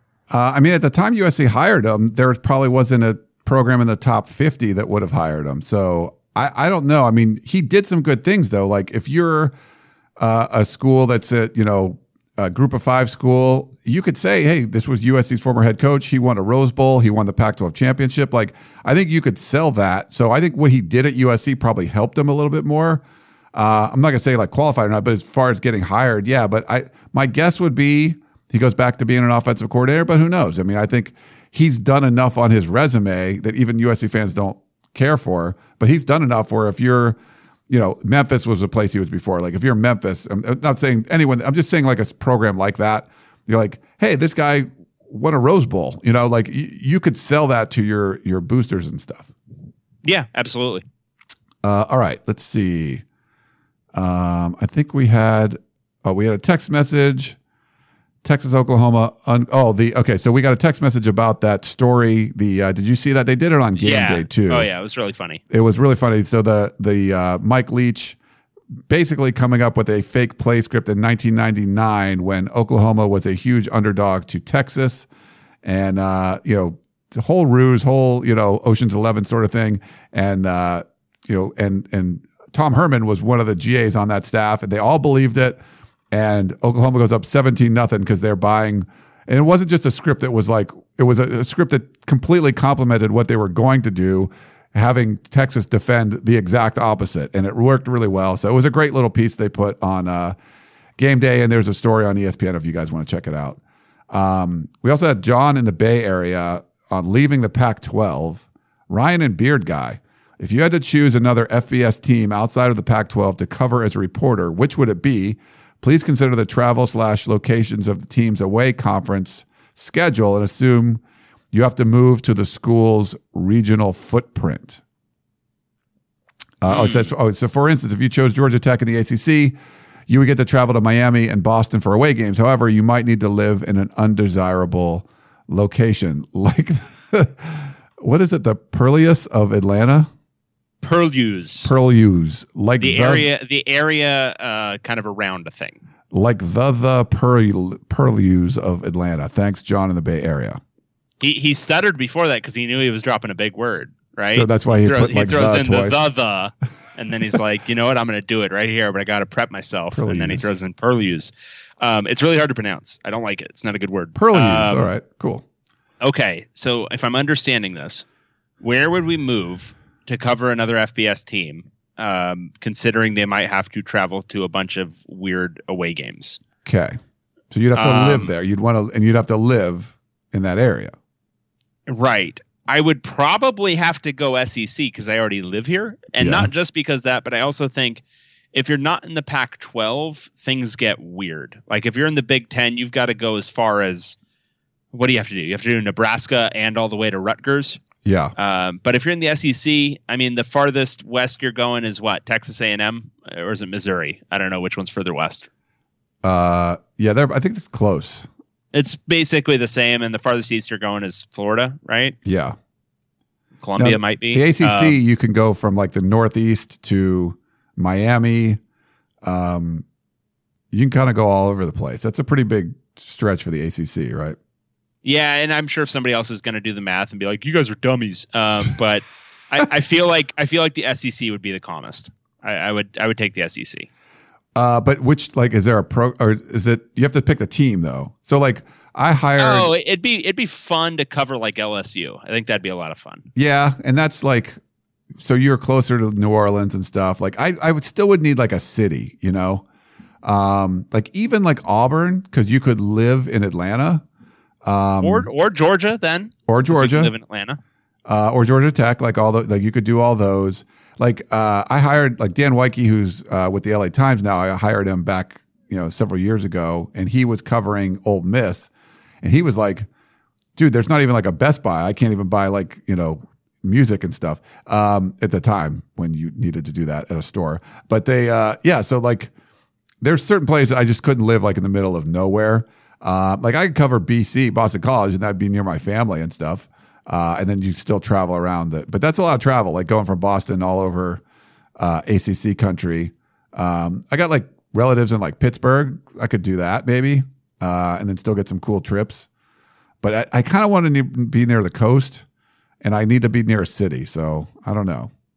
Yeah, I'd go Miami? to New Orleans. Miami, I'm to- New Orleans. Okay, I'll go to New Orleans and commute to Baton Rouge to cover LSU. all right. I like that. Thanks, John.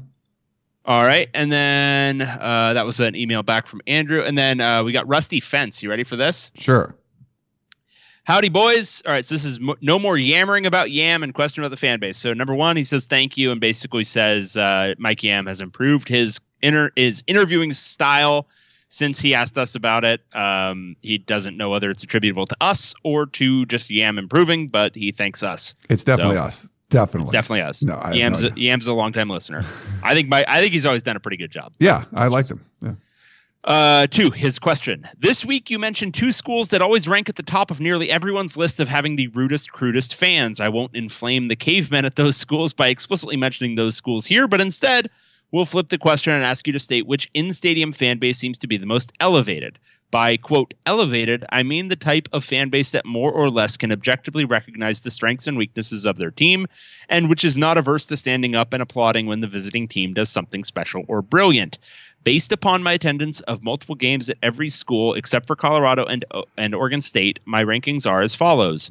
And he says one Stanford, two Cal and Washington, uh, and Washington being a close second, three Utah being a close third, four Arizona and UCLA, five USC and ASU, Washington State and Oregon, no comment, no ranking, Oregon State and Colorado.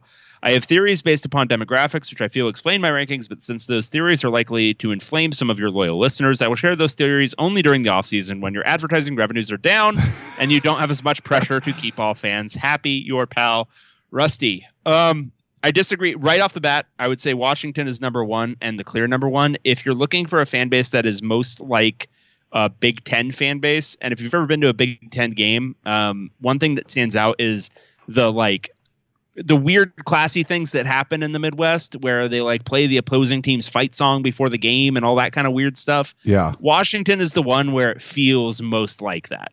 Um, and when you talk to Washington fans, yeah, there's probably you know they they elevate the Don James era, um, but it should be elevated. It was a really good era. Um, but I think Washington is pretty much takes things as they are. The the fact that so many Washington fans um, hate their quarterback situation right now, I think is um, interesting, and I think speaks to some rationality.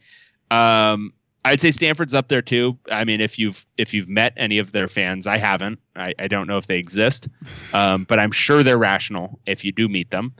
Um, Yeah, I, I, would have. that- yeah, that's yeah, good. go ahead. Oh no, you you go. No, no, I think I think you're right. I think Washington would be the one that stands out. The I wouldn't put the Oregon schools up there. Um, I, I don't think I'd put Washington State up there. Definitely Uh, not. Definitely not for the Oregon's or Washington State. Um, I wouldn't have Cal up there actually because No, I there's- remember well the early Tedford years when Cal suddenly thought they were going to win national titles every year, um, and the fan base got super super cocky. yeah, So I don't I don't know about Cal. Cal probably not. Um, ASU could be. I, I wouldn't put the LA schools in there either because there's you know, I guess we see the two of them play each other. That can be nasty, but um, ASU. UCLA fans are now irrational on the opposite end.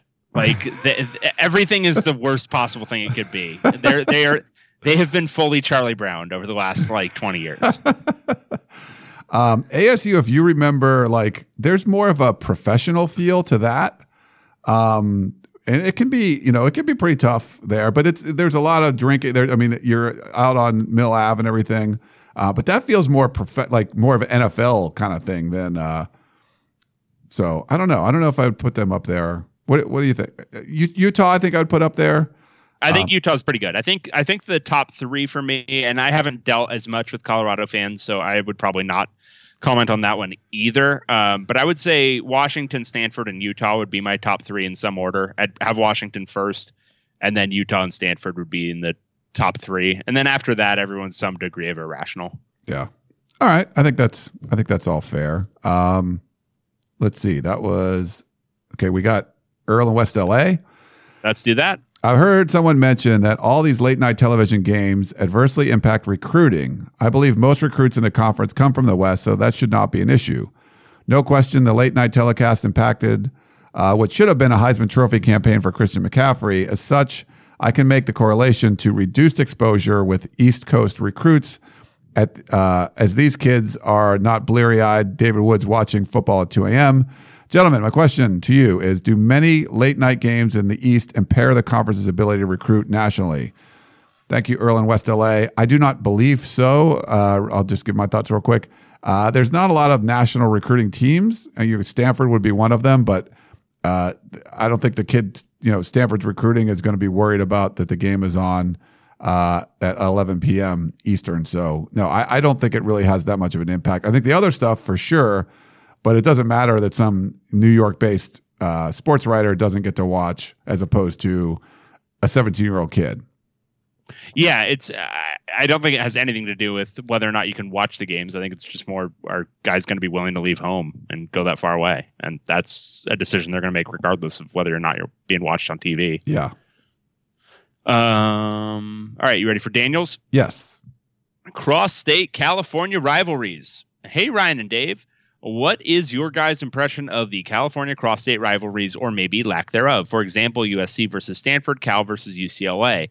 It seems to me that USC has had a cross state rivalry with both Bay Area schools. The height of the Cal USC rivalry was the mid 2000s, the age of Aaron Rodgers, Matt Leinart, uh, Reggie Bush, and Marshawn Lynch, while the height or maybe start of the USC Stanford rivalry happened when Jim Harbaugh turned the Furd into a powerhouse while beefing with Pete Carroll. What's your deal?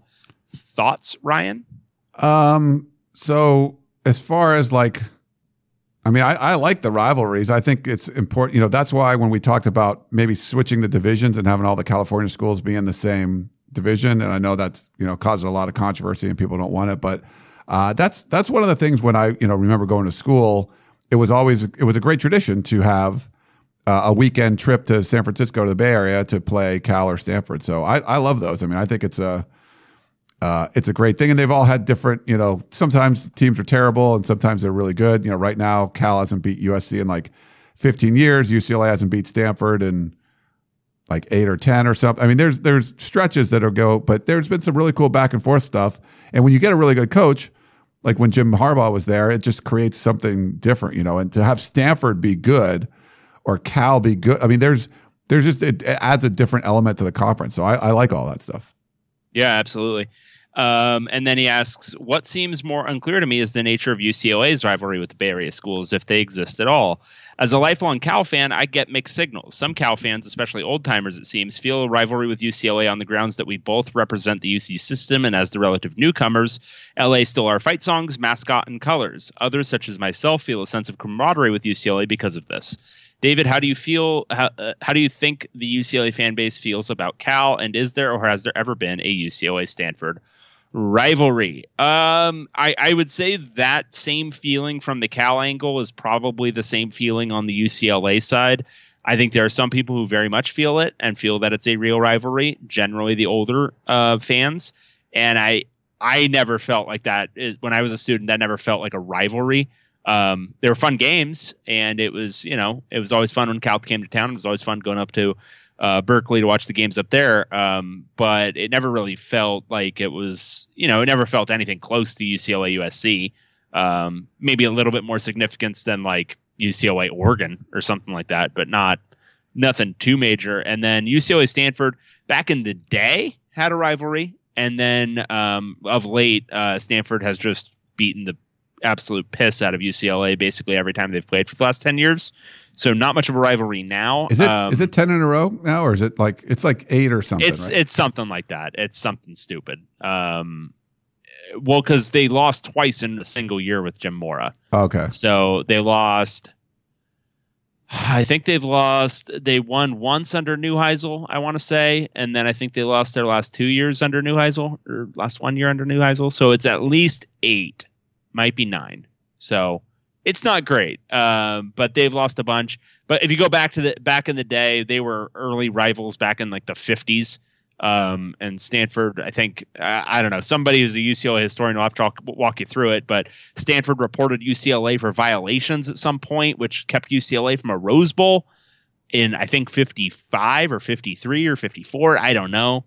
There, there was some weird stuff. Um, and I think that probably causes some resentment for uh, some of the older fans. But I don't know if there's anything real today. All right.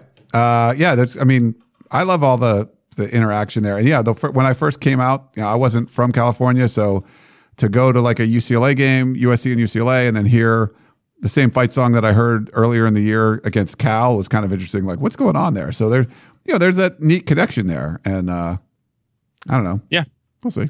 I've been actually like when I was living in the Bay Area, I went to a Cal UCLA game at uh, you know at Cal in Berkeley, um, and it was definitely weird, you know, to see that with the, the, the both teams playing the same song and stuff. It was kind of interesting. Yep. Let's see. Hythloday says the adventures of Pete and Pete. This should be interesting. Uh, I'd like to explore the, an idea that David has expressed previously. Is Chris Petersen's Washington not built to defeat talented teams. His record in Seattle lends some support. The only Power Five schools he's beaten out of conference are Illinois and Rutgers. He's lost every decent non con game Oklahoma State, Penn State, Alabama, Auburn, and amusingly, uh, Boise State. He's one to one against USC, having dodged them three times in five years, two and two against Oregon, and one and three against Stanford. That adds up to only four wins in 14 games against teams with top 20 talent. And two of those wins are over Willie Taggart without Justin Herbert and Steve Sarkisian's drunken uh, and Steve Sarkisian's drunken swan song. What do you boys think of the theory that Petersen is uh, consistent, uh, uh commendedly consistent at mopping up inferior opponents, but when he doesn't have a talent advantage and teams aren't underestimating him, he hasn't measured up to the quote unquote elite coach label. Mm. Inflammatory stuff from our resident Oregon fan here. I think I'm going to Um, switch my pick to I'm going to take Washington now, just for you, hit Uh, today. I so I, I completely um, get what you're saying. Um, I want to see it when he's not starting Jake Browning, and I don't mean to keep belaboring the point with um, with Browning, but his arm isn't really built to beat um, top teams with athletic defenses, with you know really athletic corners playing in press coverage, and he has to throw a ball into a tight window on a line. He's just not built for that. Um, they've got a bunch of quarterbacks redshirting or you know who transferred in um, who might have that ability and i want to see what this looks like without that now that said i don't know i, I have some questions about this offensive scheme um, it's something that ucla seems to be going to too which is kind of a multi-look we're going to try to do a little bit of everything we're just going to try to be good and balanced and do a lot of different stuff and I think you can do that if you're Alabama. I think you can do it if you're recruiting at a top five or top 10 level. I don't know if you can consistently do that and churn out elite enough offenses if you're recruiting at a top 25 level. Um, and Washington is now in that top 25, top 20 level, and they're churning out good offenses. You know, this this year they're, I think, top 25 in S and P plus. But I don't know if they're going to be able to break through in an elite level if they don't start picking something that they're just going to do really well. Um, I think teams that don't have a huge talent advantage, they need to come up with something that's going to be their offensive identity. Um, I don't think Washington really has one. Um, I, I think they they're they're trying to be kind of a pro style multi look offense. Um, and I think when you match up against teams that do have that athletic advantage and they're, uh, you know, uh, like an Alabama, for example, where they're doing the same thing, but they just have better players across the board. Um, you're putting a lot on you as a coach to be just a perfect play caller. Um, but I, I, I think their identity offensively, I don't know if it's if it's well equipped with uh, with the talent that they're going to get there to necessarily win those huge games. I think they can, and I think they're they're built to to win the Pac-12. Like they are they're able to do that. All they have to do is basically, you know, they're recruiting at a what top three or top four level in the Pac-12, depending on what Oregon and UCLA are doing on any given year. Um, so they're they're up there in the Pac-12 and they can win the Pac-12 consistently because they've got the probably the best coach in the league. But when you start looking at it as um, as a national competition, I just don't know if this is if this is the right makeup offensively. Hythloday, he's an elite coach. So he's an elite coach. Your email convinced me more that he's an elite coach than anything else. So he's that's that's wishful thinking to say, well, he didn't do this, he didn't do that. Yes, he's an elite coach. Watch, watch what this team's able to do over the next couple of years. Uh, I think Oregon's going to be really good too, but I'm not going to knock Chris Petersen and not say he's an elite coach. I 100% believe he is. Yeah, I was basically using that opportunity to to derp on UCLA's decision to go with a similar offense. Uh, Way to go. All right, uh, this is Justin from the OC. Uh, parody. Is this season what Larry Scott and his Reich wanted all along? They've said they wanted parody. Oh, parity. Oh, okay. It's P A R I T Y. Okay, that's where we are on this. he went Weird Right. Al parody, right? He Like- went. He went parody like we're making a funny song with the with different lyrics. Okay. Same tone. which Yeah. is good too. Yeah, I think that'd be great. I was like, wow, they want this? Uh, they've said they wanted parody above all else, and that's what we have utterly interchangeable mediocrity. If so, are they happy or are they aware now it's a be careful what you wish for situation? Also, my five year old insists on listening to you guys on the way to school. So if you could give a shout out to Wyatt, I'd appreciate it. Shout out, Wyatt. What's up, Wyatt? How you doing? Five years. So going to kindergarten, huh? All right. Do uh do some extra good cutting of construction paper for us today, Wyatt. And he says, love the podcast, even with a lazy ruin on it. Oh, Uh, I, I think he might have misspelled your name. Yeah. Right? I am kind of lazy, so yes. Yeah. It's Ryan Um, R Y A N. Uh, yeah. I mean, this is parody. Um, I think the Pac-12 is actually better than it was last year, but the problem is it's it's better in a really weird way where it's just like kind of a lot of average to above average teams and not as many terrible teams. I feel like that's probably right, but it's not great. And uh, it is kind of similar. Like it's I don't know, a top tier of I guess Washington and Oregon by themselves, and then just kind of everybody else, and then UCLA and Oregon State at the bottom. Yeah. Uh, and the, I think the problem is he does want parity. You're seeing a bunch of it, but the, everyone else is advancing towards get an elite team into the playoff, and the Pac-12 is not doing that. And I, I feel like unless something crazy happens, they're not going to get one in this year. And you might have a couple really good teams, you know, but we don't know. Like, is Colorado going to be an elite team? I, they could be. You know, Oregon could be. Uh, Washington could be. Um, but you know, two of those three already have a loss. So I, I don't know. I, I think when asked this, I think you wouldn't get the same kind of answer that Larry Scott gave. Um, and I think it's probably not going to change until you miss the playoff a couple more years in a row, and then it's like, hey, this you're you're you're out of the national picture uh, by the time September's over. Hey, Larry Scott, you got to change something here, and maybe they'll they'll change. But the problem is, you've already ta- you've seen the SEC game the system forever. Getting one, te- you know, getting, getting Alabama in every year wasn't enough. Now they're going to probably get Georgia in every year, right? So there's like now there's just less seats at the table. And if the Pac 12 starts to try to catch up a year or two from now, you're nowhere near where you got to be. So, yeah, I think parity's really been hurting. I mean, is it fair to Washington to go on? Uh, Hythloday is going to love this, but the, they have two road games in a row, and you're going to get Oregon, your chief rival, off a bye week. Like, I don't think the, the Alabama would never have to do that. So, not saying that that's going to stop anyone from making the playoff, but it doesn't help. And and the SEC knows that, so they would never put Alabama in that situation. If that happened one year out of ten, um, and one one year Alabama didn't make the playoff because of some schedule snafu, that would not fly with the SEC. This happens year after year in the Pac-12. Yeah, absolutely. All right, let me read Nick's. Okay. I, I like to rapid fire these. Yeah, you, do right. you do it. Hi, this is Nick from Cypr- Cyprus, aka Big Nick 21 USC. From the P, shout out to Censor Twins Ryan Abraham and David Woods. Also to female dog boy Bruin Brian. Rundown UW 31 versus UCLA 24. This was a good game. Given gives UV. I, I think that actually might just be a typo. I Yeah, don't know what UVLA, UVLA. could be. Gives UCLA some hope that they can get a few Pac-12 wins. I don't know about bowl eligible, but some wins. UW is still holding out hope for one Pac 12 team in the playoffs. Utah 40 versus Stanford 21. With Utah's Pac 12 South title hopes in the balance in this game, they went to the farm and beat the Cardinal. Great pick six by Jay Johnson. Stanford laid an egg and probably killed their chance to go to the playoffs, in my opinion. I agree. ASU 21 versus Colorado 28. Well, Buffalo's hold off the Sun Devils, though I thought there were some non targeting calls in this game, especially with N'Keal Harry. ASU has to come back and win some games, so the Herm Express dies before it got started. Colorado has a big game next week in the Coliseum.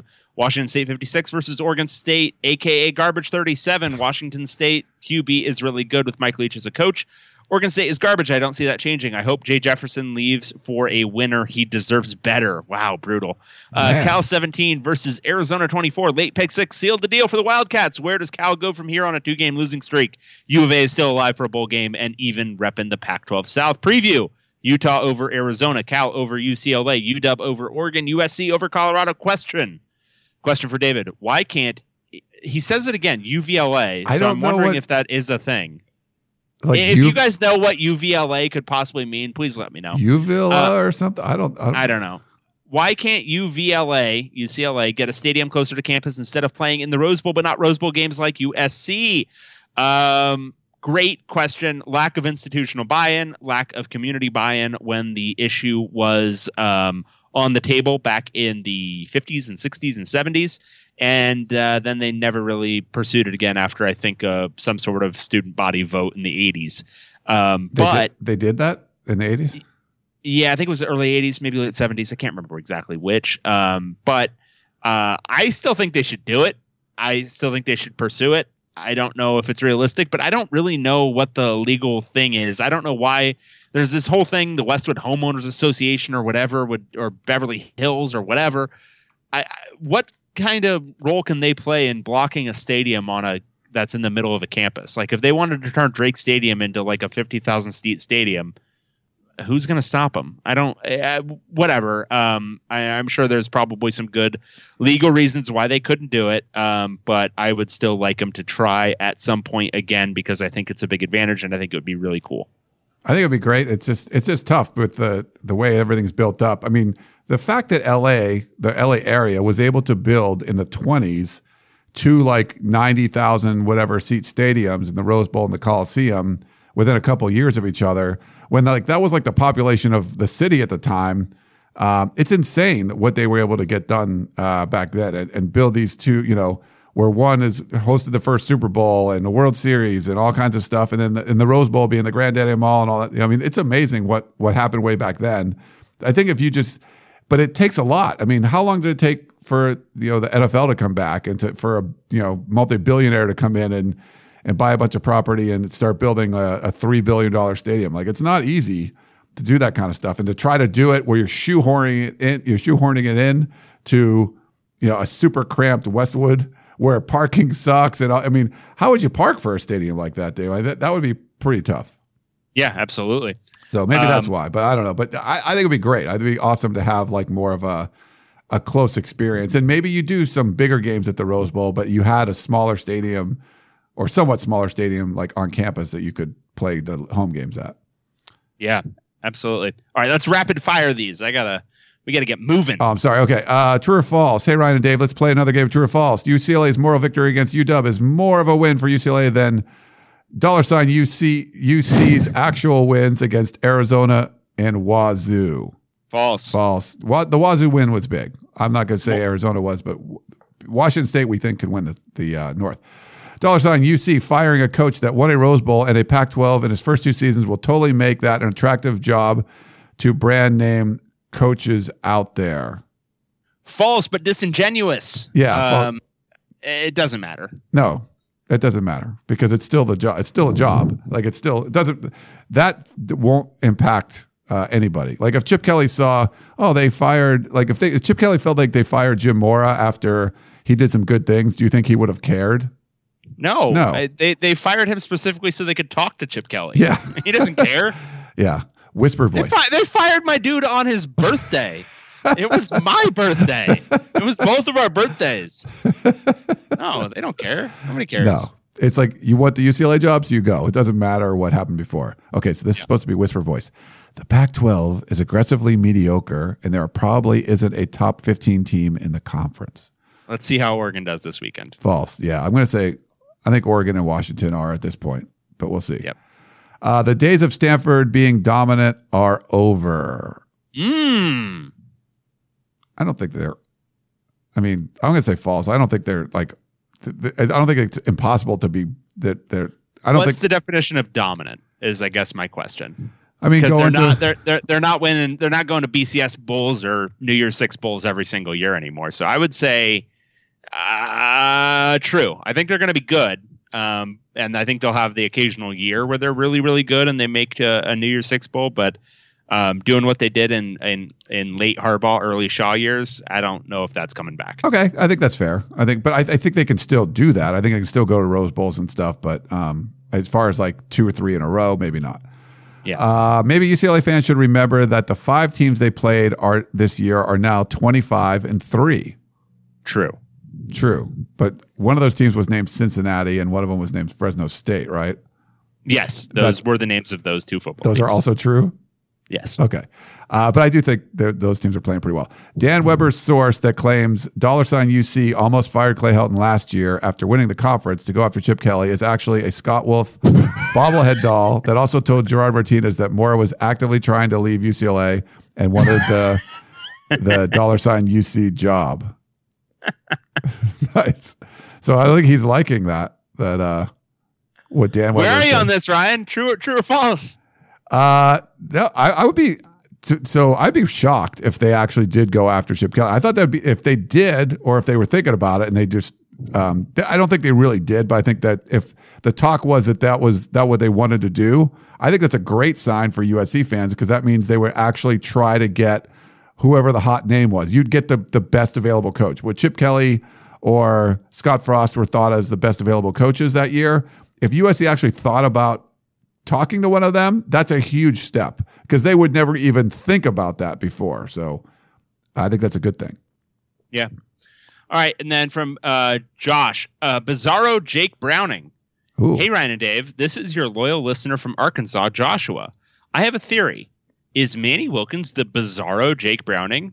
Nobody have has ever has anything bad to say about him. National reporters and podcasters always say he's good, but is he? His stats are comparable to Browning, and he looks the part physically. But every time I watch Wilkins, it never seems like the ASU offense is in rhythm, and his overall record as a QB is just okay. It seems like he should be better with his physical talent. Is he a top ten quarterback in the Pac-12? Well, so I, I, I wouldn't confuse the issue because Jake Browning he he's playing on a top ten team, and it it stands out that he is a little bit of a limiting factor on that top ten team. Manny Wilkins is like a, an average quarterback on like a middling Pac-12 team, so it's a it's a different deal. Um, like you're not expecting him to be a superstar, Right. um, so he's, I, I think he's probably a, uh, I think he's probably comparable statistically, probably comparable from all those areas, but it's not like he's playing on a top 10 team and, and, you know, making bizarre, like crippling decisions at certain times, uh, for his top 10 team. I mean, it's, he's playing on a, you know, a six or seven win, probably ASU team. Yeah, he's playing on a team that finished second in the Pac-12 South Division, and the coach got fired. You know, I mean, that, there's like a whole different situation than playing for Chris Petersen for four years. Um, I would love to see what Manny Wilkins would would have been able to do, like if if he was Chris Petersen's quarterback. Like what? Yeah. What what? How different would Washington be, Dave, over the last four years if it's you switched Browning and uh, and Manny Wilkins? I'd be interested. That, Uh, it is it is interesting looking thinking about the situations and how how would ASU have been if Jake Browning was playing quarterback for them? Yeah. Uh, I mean, maybe both. I don't know, but that would be kind of interesting. Um, this is from Anthony. Uh, who would you rather have at quarterback, Tua Tagovailoa, Justin Herbert, or 2017 Khalil Tate? Mm.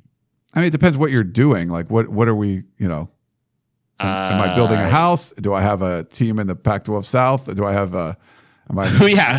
who's who's Am I the head coach other- of Navy? Like, what I, What are we doing here? who's who's who's the team? Like, am Yeah. I doing this with? Am I doing this with Alabama's receivers, or am I doing this with Arizona's receivers? Yeah. Um, or Oregon's. I mean, if you're taking like just average team where you're, you know, you've got a, some decent receivers. I mean, I'm probably going Herbert in that group. Yeah. Um, but 2017 Khalil Tate was a cheat code, and uh, you know, in the right scheme, he was obviously super dominant. Um, but I, I think I'm taking Herbert. That that version of Tate is looking a little bit more like it was a mirage these days. So yeah, why not Herbert? Yeah, I'll go Herbert. Um, but you know, Tua's. I mean, he's been special, but like you know, he's playing half of a game. He throws. He's ten to thirteen with four touchdowns and three hundred something yards. It's like that's it's like it's like a dominant high school team playing all of the like also ran high school teams where the starting quarterback plays. It's like Tate Martell yeah, at Bishop Gorman. Like their their their across the board talent is so much better than everybody else that it doesn't matter who the quarterback is. Yeah, Tua is really good. It's not like he's bad, um, but I, I I don't know if you stuck him on Oregon this year that he'd be doing better than Justin Herbert. right. I agree with that. He also says, does Washington or Oregon have a shot in a potential playoff matchup against Alabama, Georgia, Clemson, Ohio State, Michigan, or Notre Dame? Thanks from Anthony. I think um, this is this is kind of why I'm talking up Oregon more. Is I think they are maybe more equipped. Um, their physicality up front on the offensive line, I think, it, it gives them the potential. I don't say they're going to, but it gives them the potential to run the ball on even really good defenses. Um, I don't know if Washington has that um, with Trey Adams going down and that offensive line not looking super elite so far this year. Um, Oregon might have it, um, and so I don't I don't know for sure, but yeah, I think they'd be able to run the ball a little bit, and if they're able to run the ball a little bit, it you know makes some things open up in the passing game. Um, I could see Oregon being in a game. I, I think they're really good. They should have beaten Stanford Yeah, pretty bad. Um, and they're they've they've passed the eye test for me in a in a real way. but the problem is I don't know if their yeah their defense is iffy. Yeah, the problem is they didn't beat Stanford at home, and it's just like, all right, That was, that was a that was in Eugene, right? Yeah, that was uh Yeah. yeah. Eugene. I mean that's tough, and I don't think anybody's touching Alabama. Like they just look like No. they look like a cheat code. But you could like hang with Clemson maybe, or uh, even like Ohio State or something. I don't know, but I I'm not sure I, at this point. Alabama, even Georgia, but Alabama just looks like it's like a whole nother level. Like they should probably just stop playing the sport and do something else. Yeah, play play the NFL or something. All right, final injury or final question, and this is the one we've been teasing. Um, N'Keal injury play. Hi Ryan and Dave. I'm again very disappointed in the officiating and also the Colorado player who blindsided N'Keal and injured him during injured him during the CU ASU game. The player was blocked out of bounds, ran 20 yards down the sideline, and hid behind his bench before coming out and blasting N'Keal. This type of dirty play doesn't have any place in football. The worst part is, even if the refs had called the penalty, it would have just been 15 yards for unsportsmanlike, and N'Keal would have still been injured, and our offense still would have completely stopped functioning without him. With this tacked on to the brutal hit on Frank Darby, it seems like there's a lot of incentive to just play dirty and never really face any consequences. Here's a view from a wide camera en- lens that shows him blocked out of bounds, head deeper out of bounds, and then come from out, out from behind his players rather than immediately return to the field of play as the rules state. Thanks, guys. Bobby. Um, yeah, what did you think of this? So w- the first part was it was awesome. Like when they first sent out just like the tighter angle, and it looked like a player just came off of the sideline and tackled them. Like you're like, that's a guy that just came off the he just came off the bench. And uh, which I thought would be great, like especially if the Pac-12 missed it. Like, it's gonna be so much fun to talk about. And then the Pac-12 sent out that wider thing. Um, and so the, the rule is you, you're supposed to try to, you, you have to come right back into play. But I think at that point, I, it's hard to see, but it seems like he, he got pushed in like behind the bench and he could either like stop and like walk back or just keep running where there was an open path. And it seemed like that's what he was doing. I don't know. I mean, I'm, I'm you know, it's terrible that N'Keal Harry got injured and stuff, but I'm not sure. I need to talk to official, you know, to see. But it seemed like he was running and, and really just took the only path that was in front of him, which was a wider around the people that were on the bench area. Um, because it was kind of a steep angle where he got pushed out of bounds. So he was pretty deep into the sideline.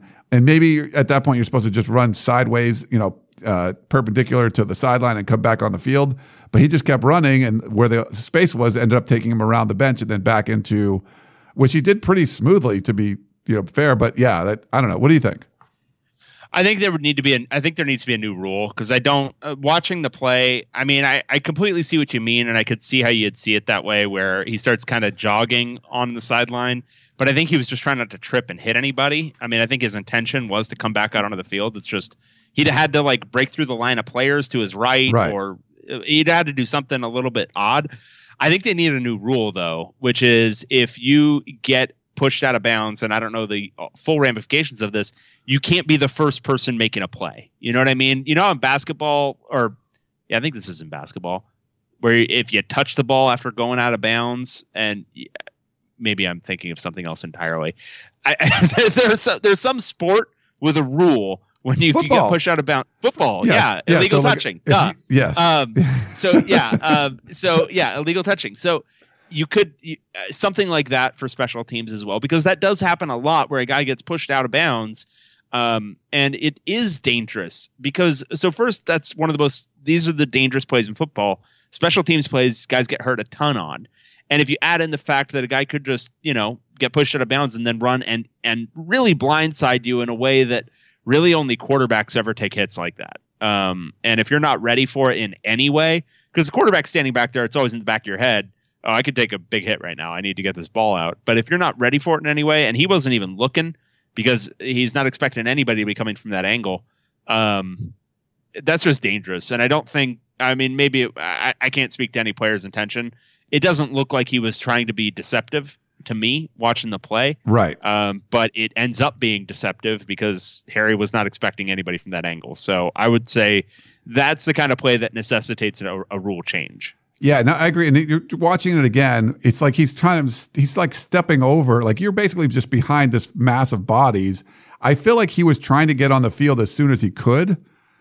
But the problem was because Harry was so close to that sideline, it was a blind side. I mean, it really, I, I'm not sure there was an, I, I don't feel like they were, you know, just watching it, there was intent to like deceive and then just kind of blindside him. But that's the way it kind of ended up uh, happening. So I, I felt he was trying to get back onto the field of play, going around all those people, but it just so happened to be like once he emerged and coming out at a steep angle, like he went into the sideline, um, you were able to blindside Harry. And uh, I, I wouldn't be opposed to some kind of rule change like that because you want to avoid something like this. I don't know how you would word the rule, but I, I don't. I didn't seem. It didn't seem like, hey, I watch what I'm going to do. I'm going to like come out and blindside the guy, and he's not going to know it. I. It didn't seem like that was the intent there. Yeah, I don't know. that's that sucks it. though. It. I mean, hope. I think Chris Karpman reported after the game. It didn't seem like it was going to be a long, like injury for both those guys, but Yeah. We'll see. Hopefully not. You want to see them them back out, but the Arizona State has a bye at least, so you can kind of Yep. get uh, stuff. All right, Dave's got to go. I can tell the yups. Um, you got things to do, right, Dave? I've got a life to lead. Only All right. one life to lead. So we had five games to recap and four to preview, and we still went over two hours. We are um, spectacular people. well, thanks for everyone for tuning in. Uh, that's David Woods. I'm Ryan Abraham. We are the podcast of champions, the only Pac 12 podcast you will ever need, talking all things Pac 12 football. Thank you so much for tuning in, and we will talk to you next time.